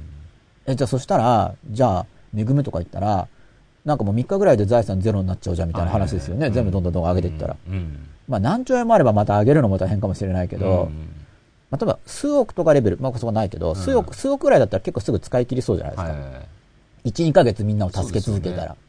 でもそうするとなんかそれで、ちょっと嫌だな、ちょっとっていうか、うん多分できないなと思うわけです、自分でうん。100万配ったら100日で終わっちゃいますもんね。うんで、100万ぐらいで助かる人っていっぱいいますよね。とか1万円で助かる人もいっぱいいるけど、でも1万円100人に配るなんて多分すぐ終わりますよね。すぐですよね。1時間で終わっちゃ終わうりますよね。もらってくれる人いっぱいいそうだし。そうですね。で、そんなに与えられないわけですよう。んで、そのまあ自分の持ってるものを全て与えるってなんか綺麗な感じなんですけれども、僕はピンとこない。うん今のところはですよ。うん要するに、高尚なものとしてはピンとくるし、ちょっと理解できる気もするけれども、うんその日々の実践項目としてはピンときてないわけです。うんそれはちょっとってなっちゃう。で間違いじゃないんだろうなと。それが完全にできるような人から見たうら、ん。汚い心の存在だと思うんですよ。まあそれを例えば汚いからといって差別しないと思うけど、うん。そういうレベルの人が、あの理解するとは思うんですけれども、うん。しかし、うん。まあそういう段階なんだなと。うん見えると思うんですね。うんうんまあその程度の想像はするけれども、うんまあだから結局ピンときてないんです。なんか受け入れがたいわけです。急に言われても。受け入れ方っていうか、受け入れられないっていう感じですよね。どっちかっていうとね。うん無理って感じですよね。無理って感じですよね。どっちかっていうとね。すっごいやったら後悔しそだからその考え方自体が拒絶するんじゃなくて、う。うん。いやわかりますけど、無理っすよっていう。そう、理念レベルで、いいのかもしれないなぐらいは考えられるけれども、実際に今日とか明日自分がやることとしては、納得できないうん、うん。ということになるわけです。そうですよだからね。できない。あ、でもその感覚が結構、いろんな、あれでもいい、あんのかもしれないですね。勉強してる時もそうなんですよ。だから例えば厳密な話とかをしちゃうと、うん数学とかでよくあるんですけど、後で、例えば小学校で習う話、中学校で習う話とかが後でひっくり返されたりもするわけですよね。うん厳密にはそうじゃなくて実はみたいな。うん歴史なんかでもよくありますよね。簡単にざっくり教えてたんだけど、うんまあ、実はこういう細かいことがあるから、うんあの説明は不正確でとか、後でひっくり返されたりするんですけど、うんまあ、でも初めから細かくあまり教わっちゃっても、わけがわからないから、っうん。ていうことは、うん。望ましい方向に変化が起こらないんですよね。だからカリキュラムとしてあくまで相手が納得できるうん。次の一歩っていうのを提示していって、うんだからまあ結局この図で言ったらもっと幸せっていうのに至るんですけれども、うん。そこの途中で通る場所ありますよね。うん。途中で通る場所。その言葉による刺激の結果、うん相手がゆくゆくはそのもっと幸せな非常に幸せな場所になると自分として信じられるようなうん。刺激をしようとするんですけれども、うん一応相手の自覚できる心から見たら、うん。その言葉を聞いたすぐ先の自分っていうのが、相手から見てもっと幸せ。うん。相手から見てですよ。うん。この短期、導くっていうのは普通こういう構造をしていて、導くっていう場合には、うん。短期的には相手から見て、相手がわかるもっと幸せ。うん。長期的には、これはこちらの方が相手の幸せよく理解できているという前提に立ってるんですけどね。大体導くっていうのはそういう概念なそうので、ですよね。うん。まあちょっと思い上がりかもしれないけど、うんまあ一応導く、思い上がりかどうかも検討しつつ、うん導こうとするときには、自分から見てうんと幸せなところに至ってもらうために、うんしかし、急にその話をしても理解されないだろうと。うんということはそのまま話せないんですね。うん。だから方便として、うん。相手が今わかるような、うん。もっと幸せな場所にうん一歩進むための刺激を与える。うん。で、それを繰り返していく結果う、ん。こちらから見てすごく幸せになるだろうなというところに至ってもらおうとして、うん。で、もし段階を踏んで相手がきちんとその中に入ってくれた場合には、うん。今すぐにはわからないだろうけれども、実際にその状態に入ってくれた暁には、きちんとその人も幸せになる。うん。で、そのプロセスプロセスで相手自身が幸せを感じるっていうことを考えることがセーフティーネットになるんですよ。うん。要はこちら側の完全な間違った思い込みで、うん。例えば最終地点と自分が考えるところに行ってくれれば相手が幸せになるという思い込みのもと、うん。相手の短期的な未来、中期的な未来を犠牲にする考えで導いたとしますよね。うん。うん。将来もっと幸せになるんだからって言って、うん我慢しろみたいな感じで。うんで、もし相手がそれを受け入れたとしても、うん。じゃあ導かれた場所に行った時にうん。感じないかもしれないですね、幸せを。うん。わかんないですよね。うん。だから、この導きのモデルを使うときには、うん短期的には相手自身がもっと幸せになったと。うん。きちんと相手が自覚できうんる幸せをうんいつも経由しながらう、んこちらが考える幸せの場所に連れていく。っうん。うん。うん。ていうことをやれば、はい。まあ間違いも避けられるし、あ、そうですね。で、自分の望む場所にも持っていけるわけです。これが導きのモデルで、うん。短期的には相手が、相手が、今の相手が望むことうん。をが叶い、うん。長期的にはこちらの考えるより普遍的な幸せに行く道うん。に相手が変化するようなは言葉かけをするってことでい。すよね。はい。その言葉の内容自体がう、ん。内内容そのものが自分の思いと一致しているというよりは、うんその言葉を聞いた相手に起こる変化うん。が自分にとって起こしたい変化かどうかをうん。考える。うん。だから、例えばさっきの話で吉田さんの問いの、うん。相手の心の中に内容が入るっていうけど、うんその納得する場合、納得しない場合ってお話がありますよね。これも、相手にどういう変化が起こるかなっていう視点で見ればう、ん解決がつくんですよ。うん。例えばう、ん。向こうの人に考えさせたいとしますよね。うん。そういう時にはわざとわからないことを言うってアプローチもあるわけです。うん。わかんないこと言えば、あれ？なんだろうって言うんって考えるかもしれないですよね。話を途中で終わらせてしまえば、うんあれなんだろうって考えるかもしれないし、うまい話し方をすれば調べ始めるかもしれないですよね。うんだからあくまで相手にどういう変化が起こるかなんですよね。うん。必ずしもう、ん。こちらの本当に思っている主張を、うんそのまま分かってもらうことがう、ん相手にとっていいとは、まあ、そのまま分かればいいけど。そのまま分かりきるってことがなかなか無理なのうで、ん。じゃあ相手のことを考えたら、うん。どういう言葉を出すかと。うん言葉の機能としてこの場合って一時的に相手と自分とのか距離感ってはい広がったりする場合もあったりするじゃないですか。うん。それも、その、それをよしと。え、あ、いや、それは、うん。相手の変化とか見るんですよ。うん結局、じゃあ距離感をひ広げるのがいいという判断の時には距離感が広げるアプローチをしますけど。距離感を近める方がいいと思ったら近くするアプローチをするわけですね。で、人間の距離感っていうものは何が決めるかっていうことに対しての知識があれば、自分の判断で少しコントロールできるわけです。距離感をうん離すことも近めるこうとも。ん基本的にその相手のうん意見とか主張に同意したり、要するに共通点が多ければ多いほど距離は近くなって、うん簡単に言うと。ううんんそれ違いますよねって言ったら距離遠くなりますよね。うんそうですね。まあ親子関係とかでもその親がやよくやりがちなの、まあ、僕もそうかな今分かんなくても、はい。そのそのうちわかるよ。そのうち分かるみたいな、うんそれで納得してできて、うん。あ、そのうちわかるんだって言った相手が嬉しくできれば、OK だと思うんですけど。今、そう、そう聞いて。そう聞いて。お父さんがそう言うからみたいな感じで、ねもうわーいってなる難しいよな。人もいると思うんですよ。それはいいですよね。でも、うんそうなんない場合、んそう言われてもわかんないとかって話になっちゃったら、うんだから、わかんないって言って、相手をそこでちょっと自立させよう、わざと。っうんていう場合にはうん、意図通りですけど、うん分かるってもらおうと思って話して分かんなかったら、うん。自分の意図した変化ではない変化が起きてますよね。うん。だから、意図された変化ではない変化が生じされている時には、うんそれは言葉の機能として、うん今話してるような機能としては、うん。目的的じゃないから、違う言い方をしよう意図として距離を置かせるっていうのが、意図としてんだったらるそれは自分の狙い通りですからね。そろそろ少し、うん。もうもう少し距離がある方がうん。いいかなっていうことだったら狙い通りなんで、うんうんうん狙い通りかどうかってことですよね。なるほどなるほど。で、その狙いっていうのは相手に起こる変化で見る。うんで、大事なのは相手に起こる変化っていうのが、こちらにとって都合がいい変化っていうのではないんですよ。はいはいはいそれは行き着く先はなんか上手な詐欺師とかなんで、うんうんそうではなく、うん。うんもちろん間違ってるかもしれないけど、こちらから見て相手の幸せが増大すると思われる変化。うんそれ、その、その、それが狙いになるようにして、刺激していくってことですよね。うん言葉で。なるほど。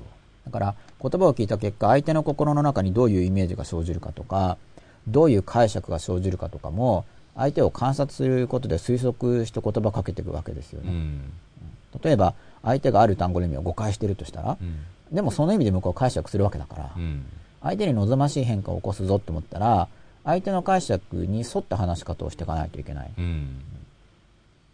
そうですね。はい、相手のことを知らないとできないんですけど、うん。相互理解ですね。うん。相手を理解しない。相手を理解しないとできなくて、単に自分のうん。意見をうん。なるべく正確に話そうってなったら、まあ、自分の話なんですよ。相手に望ましい変化を起こそうってなっちゃうといろいろ相手のことがわからないとうん。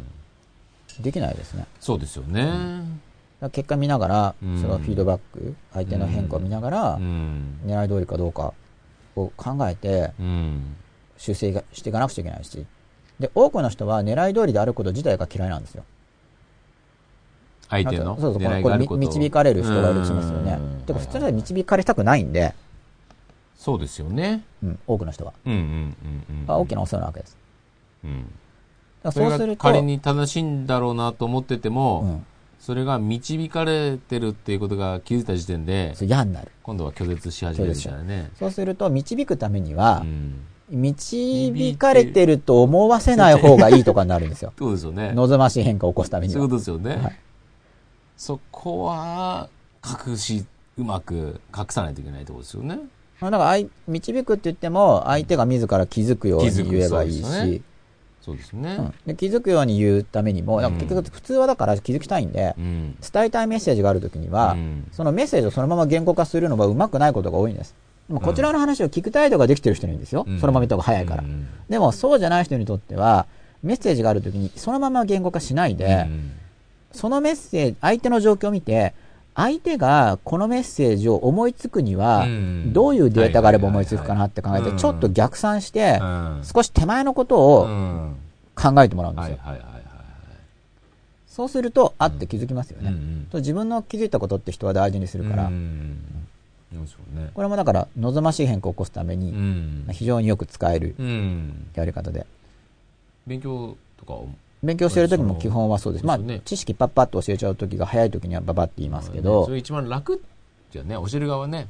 それで入る時は入ればね。入る時は。うんでも入んない時は、まあ自分で。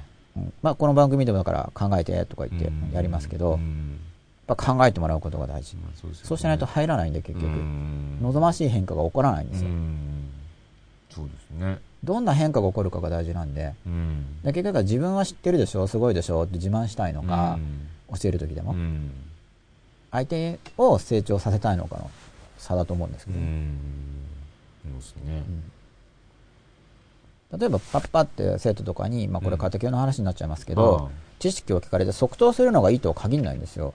うんだから聞かれてうん、パッパッパって言って、うん先生しててすごいねってなるかもしれないけど、じゃあパッパって言われて覚えるんですかって話だからそう、ですよね。なんか聞いて終わりなんです、大抵は。先生すごいっていう学習しかしてない。そう。それか、なんか、をやられたと思うか。やられた別に答えられないと思って聞いたのに、あ答えあやっぱすごいな。答えちゃった、この野郎みたいに。だよって逆には思われたりとか。それで終わっちゃいますよね。あでも別に覚えたりしないじゃないですか。うんそこはやっぱり調べてもらうとか、うんちょっと周辺のこと言って考えてもらうとかうんしないと、うんまあ、でも、その方がいいっていう価値観を持ってないと、それすらめんどくさいですからね。だからなんでそれ教えてくれないの、うん教えてくれればいいのにってなるんですよ。うん知ってるくせに、と。そう知ってるくせにとか、それからまあ知らない場合もありますからね。うん知らないから教えないと。うん別に知ってても知らなくても、そういうことじゃないんですよね。うんその本人の成長なんで、うんでそれがごまかしじゃなくて、はい。自分が知らないことをごまかすために相手の成長でそうって言ってたら嘘じゃないですか、うんそれは。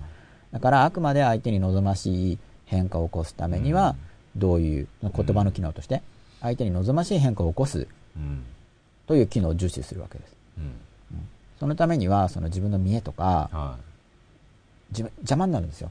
あの、ね自分の思いを伝えることとか。が邪魔になるんですよ、逆に。そうですね。うん相手に望ましい変化を起こそうと思ったら。だかうん。らすごい似てる人の場合にはそのまま話していいんですけど、うん。そうそうってなるから。はいはいはいでこれがだから、その悪口に関連することっていうのはう、ん。相手の言うことにおかしいとはい。思う言葉で悪口が出たときに、うんしかしそれが例えば、いわゆる悪口になったとしてもうん、傍から見てもですよ。うんそれが、でもそういう言い方をする方が、その人に分かるというキャラクターの人もいるんですよ。うん特にちょっとやさぐれちゃってる人とか。普通のなんかうん、優しい言葉遣いとかだと、なんかまろやかすぎうて、ん全然引っかかんない。全然引っかかんない。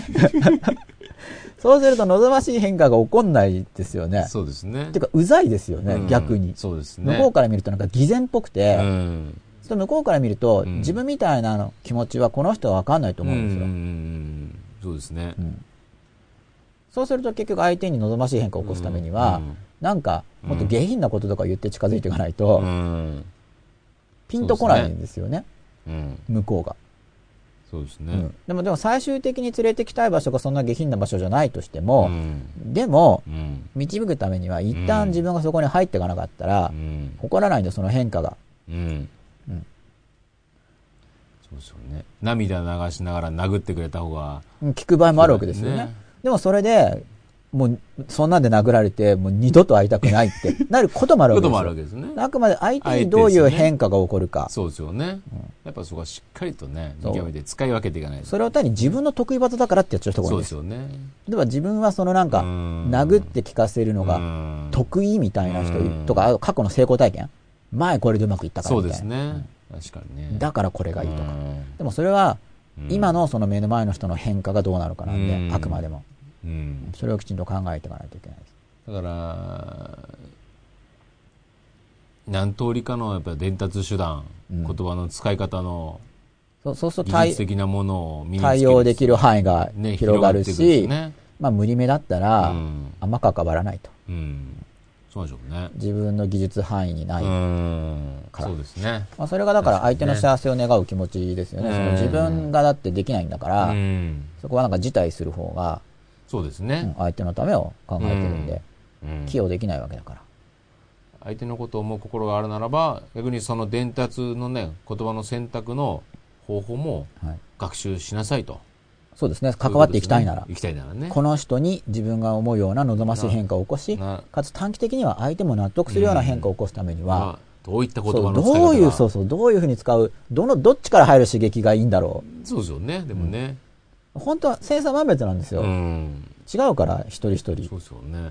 である人にはその汚い言葉を言った結果、うんうんなんか仲間だって思ってくれたかもしれないけど、ね。いわゆる上品な人のこと言ったら、うんえーってなって、そうですよね。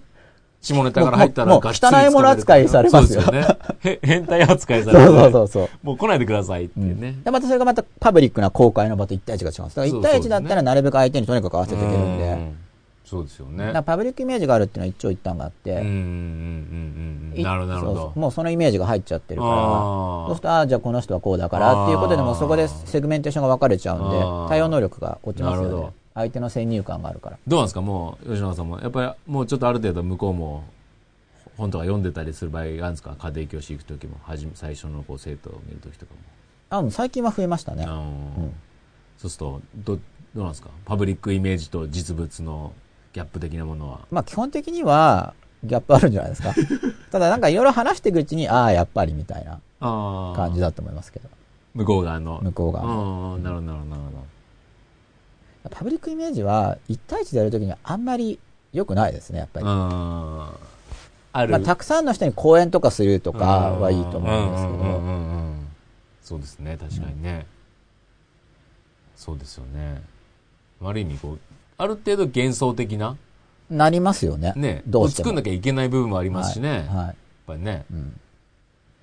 そうね。まあ、いい意味で、なんか、あ、モーツァルトなんかこう人間らしいんですね、とかね。うん、そう、逆に人間らしくないですねって思ってる時もあるんですけどね。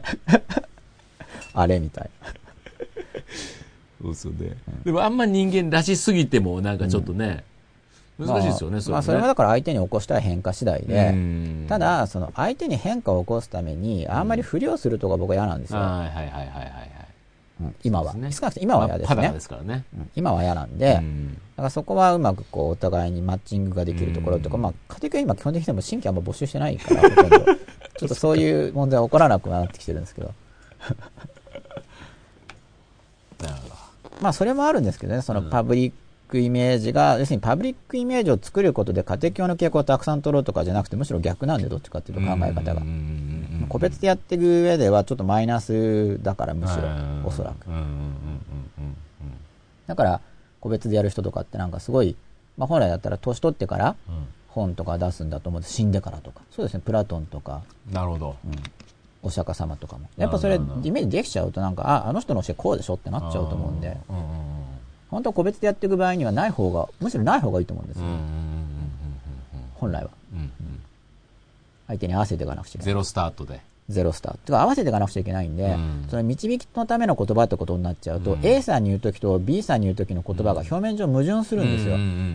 それを導くためだから、うん。で。左に行き過ぎてる人には右に行きなさいって話をしなくちゃいけないし、右に行き過ぎてる人には左に行けって話をしなくちゃいけないし、段階1の人には2の話をしなくちゃいけないし、うんそうですよね4の人の5の話するわけだから、そこだけこう修正したら、何言ってんだこの人みたいに。バラバラですよ。それ全部こう並べ替えれば、あ、整合性があって見えてくるかもしれないけど、本と言ってること違うじゃないです違か。うじゃないみたいな。起きるわけですよね。起きます。本の中でも、対象としてる相手が違ければ、うん表面で矛盾してる話が入っちゃうし。うんで、全部それを、なんか、共通する原則とか言ったら、うんなんか相手の幸せとか、そういう、すごい抽象的になっちゃいますよね、そうですよ結ね。そうですよね。全然そう矛盾してないそのうん愛ですとかいう言葉になっちゃうんですよ象化しちゃえば結局うんはそうなっちゃうんで、そうですね。確かにね。難しいですね、その辺はね。まあ難しいで、まあ対処は考えてるんですけど、うんはい、初め。まあ一応そこ、それはまあ一応予測範囲内なんで、今のところはなるほどなる。ほど。まあ今後予測外の方向に行く可能性あります。今のところは予測範囲内です、一応。範囲内。ピタッと予測はできないけど、予測的に範囲じゃないですか、あの台風の進路にしても。まあ、なるほど。いや範囲内であれば、うんまあ大体範囲内なんで、ただ未来わかんないですからね。うんもともとピタッとの予測はしないようにしてるんですよ。うんうんまあピタッとにした時点で外れそうだから。うんなるほ範囲内で見とけば、ど。はいざっくり。ざっくり。大体当たりますからね。なるほ確率上がるんで。ど。なるほど。というところでツイッターをまとめて、はい大体これで今日のはい。言葉の機能で、はい特に重要な機能としては、相手の変化に注目して、はいそれが自分の狙い通りかどうか、うん。狙い通りになるような言葉がけ、うん。そういう機能ですね。相手に狙い通りの変化を起こすとうん。いう機能を重視すると、うん言葉の使い方が変わりますよと。あの、はい自分の心の内容を正確に表現するだけではないですよっていう話なんですけど、はい。まとめてしまうとですね、はい。お、積んどくの言い訳。あ、そうそう。いざ読みたい時に買えなくなってたら大変ですもんね。っていうのが、えーゴードウルス・プルースさんから。そうそうなんですよ。絶版になっちゃうんで結構。まあ、だんだん中古品が Amazon とかで整ってきた結果、買いやすくはなってきてるんですけど、うんまあ、そのうちネット上とかになっちゃったらもう全然大丈夫になると思うんですけど、うんまあ、まだまだ買っといた方が安全なタイミングで。なんか50年くらいしたらもうわかんないですけどね。古典とかは特に。もう全然ネット上でいつでも読めるようになっちゃうかもしれないですけああ、ど、なるほど、なる英語とか結構そうなってきてます、すでに。ああ、そうですか。英語では。日本語まだうん、まだなんで。私も気に入ってほとんど読んでない本は、本棚の風選んで部屋のインテリアになっております。へへ、アイコアンダースコアブルーさん。まあ、僕は別にその飾りインテリアって意味で言ってないんですけどね、もって言われちゃったんですけど。まあ何度も書き込みしてくださっているということで、ちょっとからかいてるんですけど、しばっということで。はい、わーって。まあまあ、もうでもいいんですけど、まあ僕も飾りにもなって。でもな、アマゾンの箱が積んであるのは飾りとは言い難い。そうですね。うん。美観的には、もっと片付けた方がいいですね。僕はですよそ。うですねで、。愛子さんの部屋は、あの、インテリアですから。もう綺麗に、美しく、ねうん、美しくなってると思うんですけど、アマゾンの箱がだんだんってなんか玄関のところに置いてあるのはあんまり美しくない。今日も帰ったら箱を開けようと思います。早速。とりあえず。本の、本の箱を開けますとり。あえずね。電気製品はなんかいろいろめんどくさいっていうか、作業がありますよね。設置したりなんか、インストールとか。あの、なんだあの、なんていうんですか、あの白いの。白いの？梱包用の発泡スチロールはいはいはいはとか入ってるんい。で、あアマゾンのは一応開けて、くるくるビニール取っ、て、本棚にポイはいぐらいなんで、早速今晩やりたいと思います。うん僕も本が読め済みです。さらっと流してもらうのがもったいなくてなかなかすいません。ミキオアンダースコア。真鍋さん、そう、そうですよね。うん、僕も山、僕も、僕も山積みですね。山積みのと本棚に入ってるのと両方ありますけど、吉野さん、タイトルだけ読んだりするんですもんね。読まない本があるんですもんね。読まない本もあります。てか、もともと読むつもりがなくて買うのもあります。そうですよね。初めからタイトル、タイトルだけで。だかルだけね。らそれは自分に起こす変化です。だから。うん。この背拍子を見てるとなんか、インスピレーションをなんかムラっとくるとか。なんか中身を読むとタイトルの約束が果たされてないことがよく多いから、本タイトル負けしてると。当そう。タイトルだけで十分。タイトル負けしてればタイトル見てると、はいもうここから十分エなんネルギーもらっそうて。なんかその自分の競争心とかが刺激されて、はやる気になったりすいるんですよ。読むよりも。そうなんか失望しちゃうともうそのタイトルの刺激が、あ弱るんですね。だって嘘じゃんとかって思っちゃうと、なるほど。マイナスに働いちゃう。競争心が働かないんですよ。うん。で今のところはまあ競争心が残留してるから、はある以上は全容しようということですよね。まあ、んない方がいいと思いますけど、うん多分。ただあるものあるんで、それを使ってモチベーションを上げるい。なるほど。ために買うこともあります。定期的にいらないし本は処分してるんですか？あれと。定期的に、最近は貯めてますね。最近は。うん何度か捨てたことあります。相当な量。結構捨てた後でまた買ってるんで、捨てたの。結構すぐ溜まっちゃいません？本って買い出すと。や、すごい溜まってますよ。ですよね。うん。いや、僕の部屋は本、部屋、部屋ですね。本多いですよ。うんてかもう、で追加して両面。本で、あ、後ろも本でしたね。あ、そうそう。でそその後ど他こ行くんですか？あ他にも部屋があって、本の。そこにも、壁基本的に全部本で。壁基本的にほぼ本ですね。ただまあ本当に全部壁やるとなんか、はいまあその美観上のまあ圧迫感が出るんで、まあ図書館に住んでるのもんですよね。うん、だからまあそこは調整してて、詰め込んでる場所はあるんですよ。なるほど。倉庫じゃないですけどね。まあ、うんウォードローブみたいなもんで、本がドワッと入ってる。あウォークインクローゼットみたいなのの本番。本番。まあウォークインクローゼットとウォークインクローゼットって部屋には服がどかってあるんですけど、はい壁はだから本です。本、壁。が本で中が服。なるほど。そんな感じになってて。まあもうちょっと頑張って仕事したらさらに部屋借りようと思ってるんですけど、本、本の部屋を。寝る部屋借りようかなね、寝る部屋をね。と思ってるんですね。本に追い出されて、寝る部屋を借りよう。今本の上で寝てるんでしたっけ？本の上では寝てないです。ですね。あ、前は寝てました。前、前は本棚の上に ベッドを渡して寝てましたよ、実際。本棚、本当に本棚の上で。なるほど。あの、ちっちゃい本棚ありますよね。はいカラーボックスみたいな。はあれを積んで、い。積んで、下に。その上にマットかなんか引いて、なんだったかな？なんか枠みたいなやつうん。で、すのこみたいのを乗せては、いで、布団敷けば。まあ、初めから下に本棚入ってるベッドもあるんですけど、でそうじゃなくて、カラーボックスの上で寝てましたけど。なるほど。もう、切っても。カラーボックス僕はもう非常に高く評価してるんで、ちょっと、あ資源の面でわかんないですけど、もう値段の割に強度が高いんで、非常にちょっとで、も、しなりません？本とか置いちゃうとこそれは値段の割に値段相応のやつだと思うんで、もっとよくう。探すと。ま1980円とかそんなんじゃないであすか。それぐらいでいいのがあるんですよ。あ、そうなんですかでもそれもだから探さないといけないんですよ。あいいのがあるんですね。あります。あこれはしならないぞみたいな。なるほど。お買い得っていう。でそれだから、そのドカ買いするんですけど、なんかロットが違うとしなりそうじゃないですか。そうですよね。ちょこっと買ってよかったらすぐ買っとかないと、そうですよね。ん一個そうそういうとこに安いやつって。ちょっと違うとか気持ち悪いですよねうん。まあでも、すでにもう大量に買ってるんで、は若干のズレはも形違いは。う何回か買ってるんでな、るほど。でもドカって買った時点のは結構揃ってるからは、いもうこれはもう値4段のつ、とか、そういうワンコーナーぐらいは。もうちょっとは揃ってるんでこれはもう値段の割にはすっごいお得、いいお得って思ってて。みんなで地震怖くないんですかってよく言われますけど、うん。怖いですよね。まあ、それしょうがないなって思ってるんですよ。なるほど。本望ですね。あとなんか目覚めるだろうなって一応自分を信じてるんですけど。揺れたら。そして、避けれるだろうと。うん、そこで、あっと待って、あとタッタッタって逃げれば。だから廊下とかは置いてないから、だから。ドンドンドンドンドンドンと逃げても逃げても本棚みたいな。なんかそうなんだようになってるんです、だかあ、ら。なってるんですね。そこの、パブリックスペースは壁にないようになってああ、るんで。そっちに逃げれば。エスケープゾーンはあるんですね一応考えてる。起きれさえすれば。倒れてきても。なるほど。起きなかったらダメです。起きなかったらやられる。本人。え吉野さんで、あれ目覚ましや、一応つけてるんでしたっけ？えーっと、今つけてる人つけてない日がありますね。うんで、お起きあ、たら、すみません。大体つけてますね。だから、目覚まし前に目覚めるときあるけどギリギリのね、時間とかをかけてるんで。でもなったら、もうパッと起きる方ですか？なったら一応一回は起きますね、少なくとも。うんとりあえず。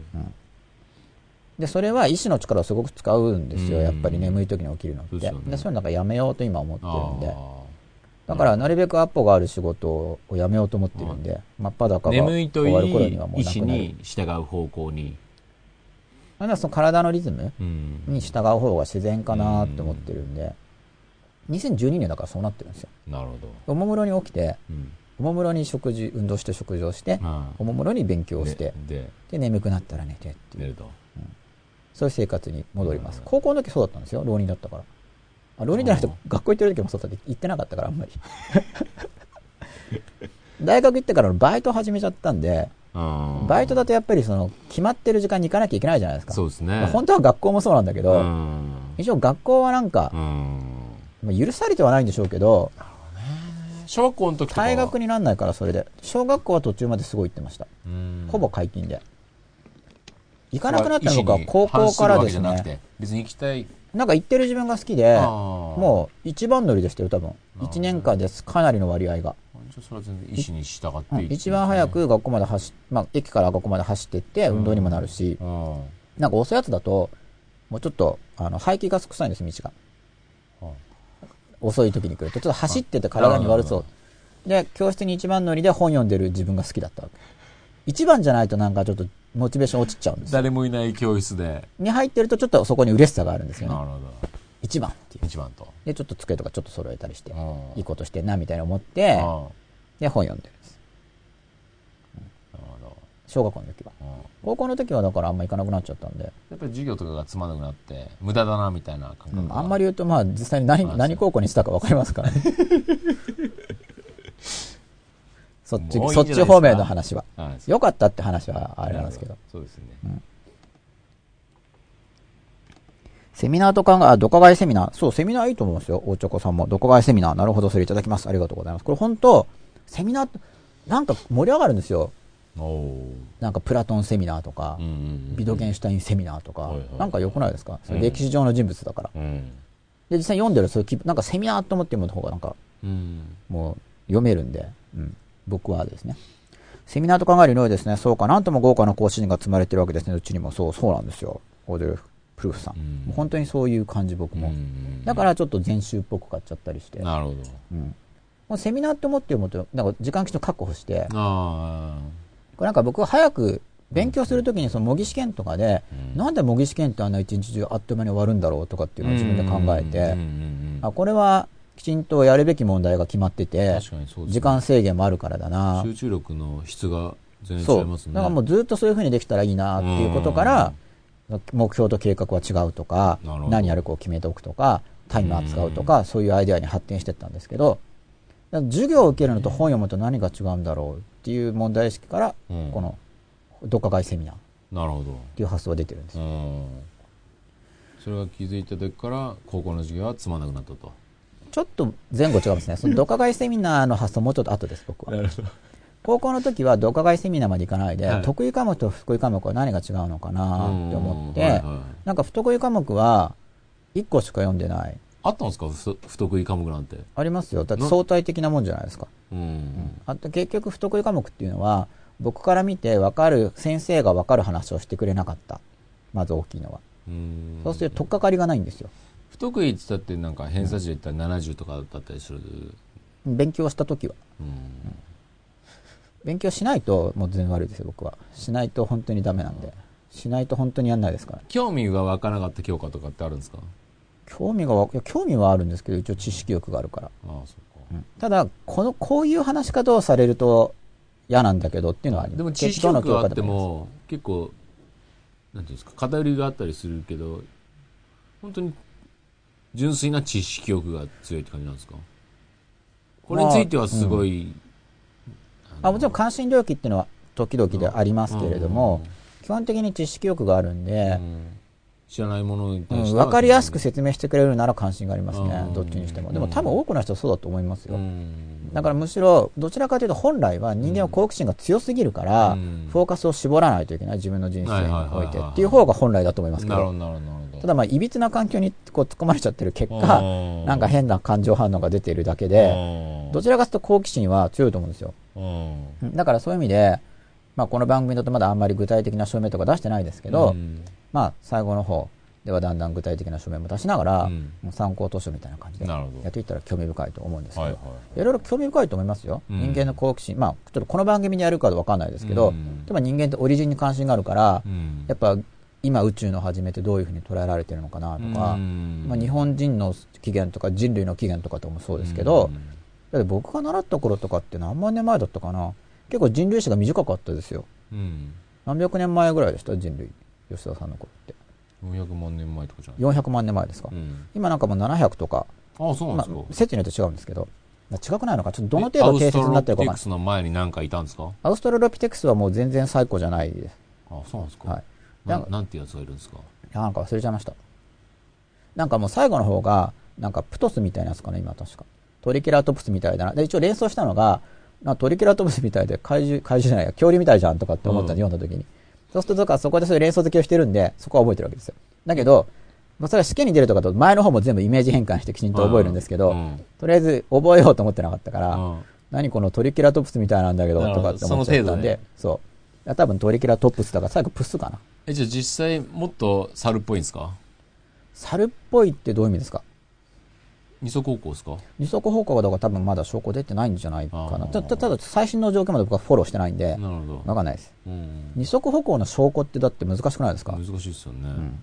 まあ、もちろん骨格とかきちんとバッチリ出てくれれば、うんまあ、推測聞くはずですけど。そうですね。ただあの僕が子供の頃に読んだなんかゴリラがだんだん立っていくような図は、はいはい。まあ怪しいんですよ。あれは。怪しいなわけですそういうの面白いなって思うんですけど起源オリジンに人って関心があるし、うん。どういうふうに来てるのかな。ね。流れがつかまないとうん。面白くないんですよ、うん。あのバラバラ言われても、はいはいはい。まあ、歴史にしても思想史にしても、うん。なんか人名だけずらずらずらずら言われてもそこになんか流れがないとうん。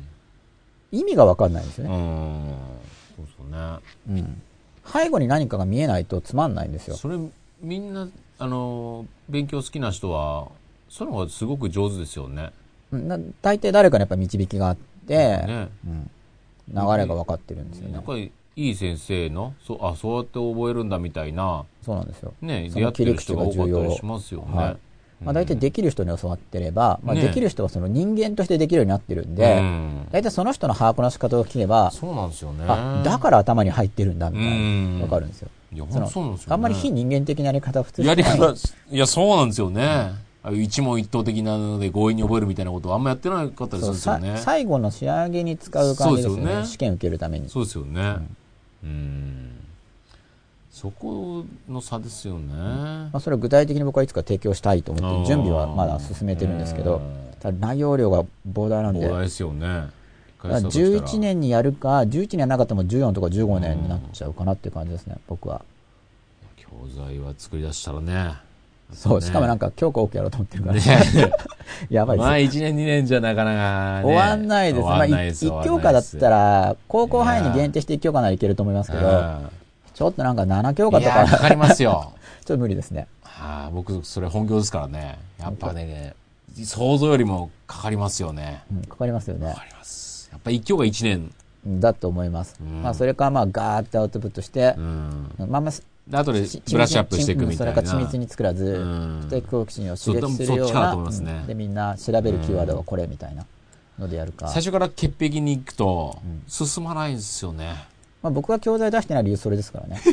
やりだしたら。とりあえずそう、とりあえず授業絶、対すごそうだもん いや、とりあえず授業しろって言われたらできま1すけど。年だったらまだ1単元しか進んでないんですけどみたいな。そう、まあ、英語の講師採用試験も長文なのに一単語しかやらなかったですからね。長文って言えるのかって感じですけどね。文頭の一語で終わっちゃったみたい。いや、絶対そうだよな。どこを切り捨てるかみたいなうんとこね。そうなんですよ。なんとなく伝わっていくものとかもあって、もうそれはあれじゃないですか。もうライフワークで、もう隠居生活入ってからこっそり作って、どうしようか今考えてる。結構、だからいろんな、そこもビジネスプラン的に考えてるところも、要するに回るように。結局届かないと意味が減るんでう、ん。密かに作って誰も見てないとかだと。いやもう、死んでから。死んでから発すげえ見。の作ってうんた。そう、でも学問のその知識とかだと古くなるじゃないでそすか。うですね。そうすると、すげえかもしれないけど、間違ってるしとかになるとなんかあんまり価値が。まあその教材の作り方っていうところは参考になると思いますけどね。うんまあそういう意味で普遍的な部分、うん数学とか、その哲学の思想史とかは、ねまあ、後々でも意味があると思うんですけど、最近の学問の知見とかって変わっちゃいますからね、また。うんそうですよね。まあ変わっても意味あるんですけどね。うん。その時点でのその知識を知っていくっていうことに意味あるんで、意味あるんだけどね、面白いし。でも教材となるとね、やっぱはい。基本的にターゲットとしては大学受験とかになるから、多分そうだと思うんですよ。ねえ。ちょっとやってみないとわかんないんですけど、まあ、大学受験っていう動機づけでうん。勉強してもらっうん、て、で、なんかすごい役立ったなって後で思ってもらえれば僕としては、まあ嬉しいですけど、あと勉強した一般の人に見てもらえたらいいなとかは考えてますけどね。ねまだ具体的これなか、らでも大学の社会人受験なんかも増えていく可能性はあるんですかね？あるんじゃないですか、なんかね、うん。ね。やっぱり寿命も伸びてるし、うん。あと働き、長く働きたい人も、増えるでしょうし。そうですよね。はい。はい。すすいませんしましたが、お、なんか、書き込みが増えてる。そうそうそう、ドカ買いセミナーの話で、今回は前回の続きで心に不快感が起こった時に、それを悪口に移行させないための具体的な方法になりますね。深い。アップランダースコアナンバーナインさん。ありがとうございます。そう。実は続いてるんですよね。うんうんなんと続いております。悪口に限らない話なんですけれども、今日の話は。まあでも、悪口の話から続いてます。もっと幸せにと相手はもう自分の価値観をぶれないようにしていきたいです。勉強になります。お茶子さん。ありがとうございます。そう。この人がどうやったら幸せになるかなっていうのが本当に本当に基本だと思うんで、うんアイコンダースコブルーさん、実際それができてる人っているのかな？これ相手を幸せにするコミュニケーションですかね。うんまあ程度問題だと思うんですけど、うんまあ完璧にできてる人は多分いないと思うんですけど、うんまあ程度問題でうんより上手な人っていう尺度は多分あると思いますよね。うんより上手な人と下手な人。相手の行動を変えさせようと言葉を使うのではなく、言葉によって相手の心にどういう変化が起こるかに焦点を当てて言葉を使うということですね。ミクアンダースコー真鍋さん。うん、そうですね。で、まあ、心に変化が起こった結果、行動が変わるわけなんで、相手に起こる変化、うんまあ、行動とか心の使い方、まあ、心の使い方も行動の一種として考えれば、広い意味での行動の変化どういう変化が起こるかなっていうのを考えていくっていうことです今回の話も相手の幸せを考えるが前提になってますよね違ったら言ってください。私は今は他人はどうでもいい。自分が話したいから話してるんだ。という考えを基本にしています。アイコンドスコブルーさん。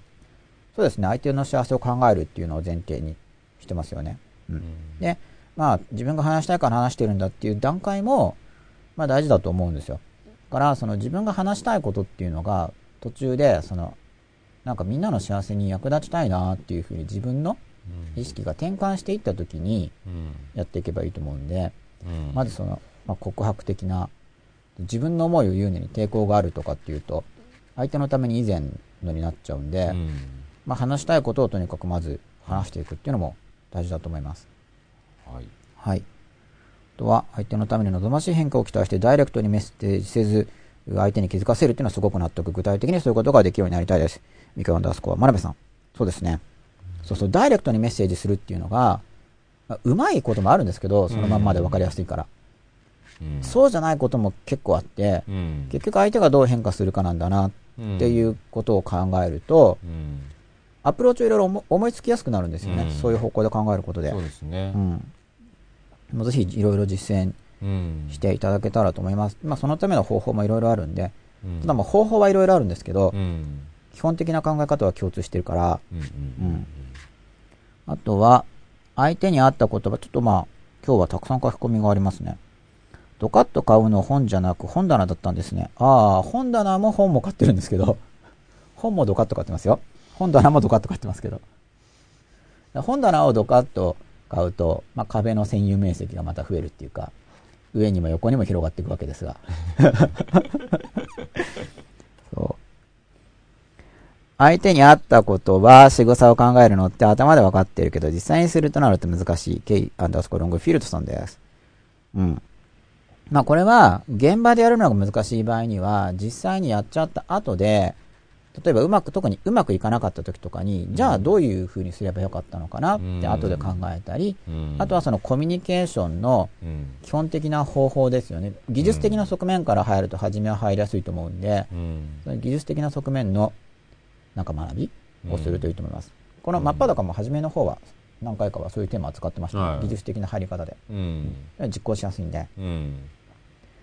うん。古くなった本には虫がいそうで、そばで寝るのは気が引けます。三京ダスコは真鍋さん。そう中古の本とか結構そういう感じ しますね。あまあ、消毒もするんですけれどーも、新品はきちんと通気性とか保ってればうん結構大事そうだと思うんですけど、ということで、はい。今日はですね、はい。言葉の機能。はい。まあ、言葉なんで本とかの話も絡めつつ、はい。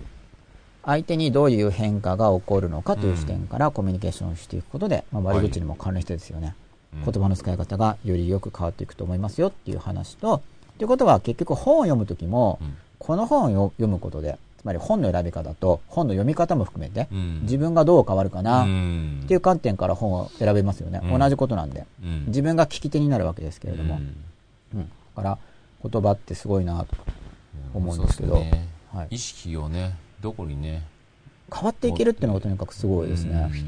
変わっちゃうんで思考することで。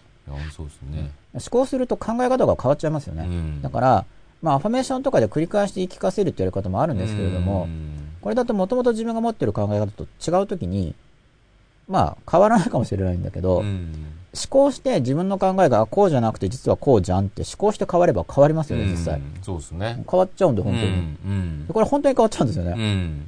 うん考え方が変わるわけだから。うん。だから変わっていけるんですよ。うん。考えた結果、うん。あ、こうじゃなくて、うん。例えば自分がそれまでこう思ってたのに、うん。考えた結果、あ、こうじゃなくて、うん。こうじゃんって気づいちゃう場合って、うん。実際考え方変わってますから、うん。変わっちゃうんですよ。ね。で、ちょっと時差あるんですけど、そうすると本当に習慣も変わって、振る舞いも変わって、全部変わるんで、うん。僕はもう思考がすごいっうんていう考えで、それを、まあ、だんだん100夜まで、はい体験していただけたらなと思っております。もう結構な量ですからね。はい。すでに体験が出てるという声もいただいてるんですけれども、はい、まあこれも万人にはとはいかないんですけれども、はい。まあ全然いかないんですけれども、はい、気に入った方に役立っていただけたらと思っております。ということで、はい。どうでしょうか、吉田さん、よろしいでしょうか？よろしいでございます。はい。ということで、吉永秀の声も真っ裸、今日は、えっと、30、38夜 ?38 夜、はい、言葉の機能についてお送りいたしました、はい、皆さんどうもありがとうございました。ありがとうございました。おやすみなさい。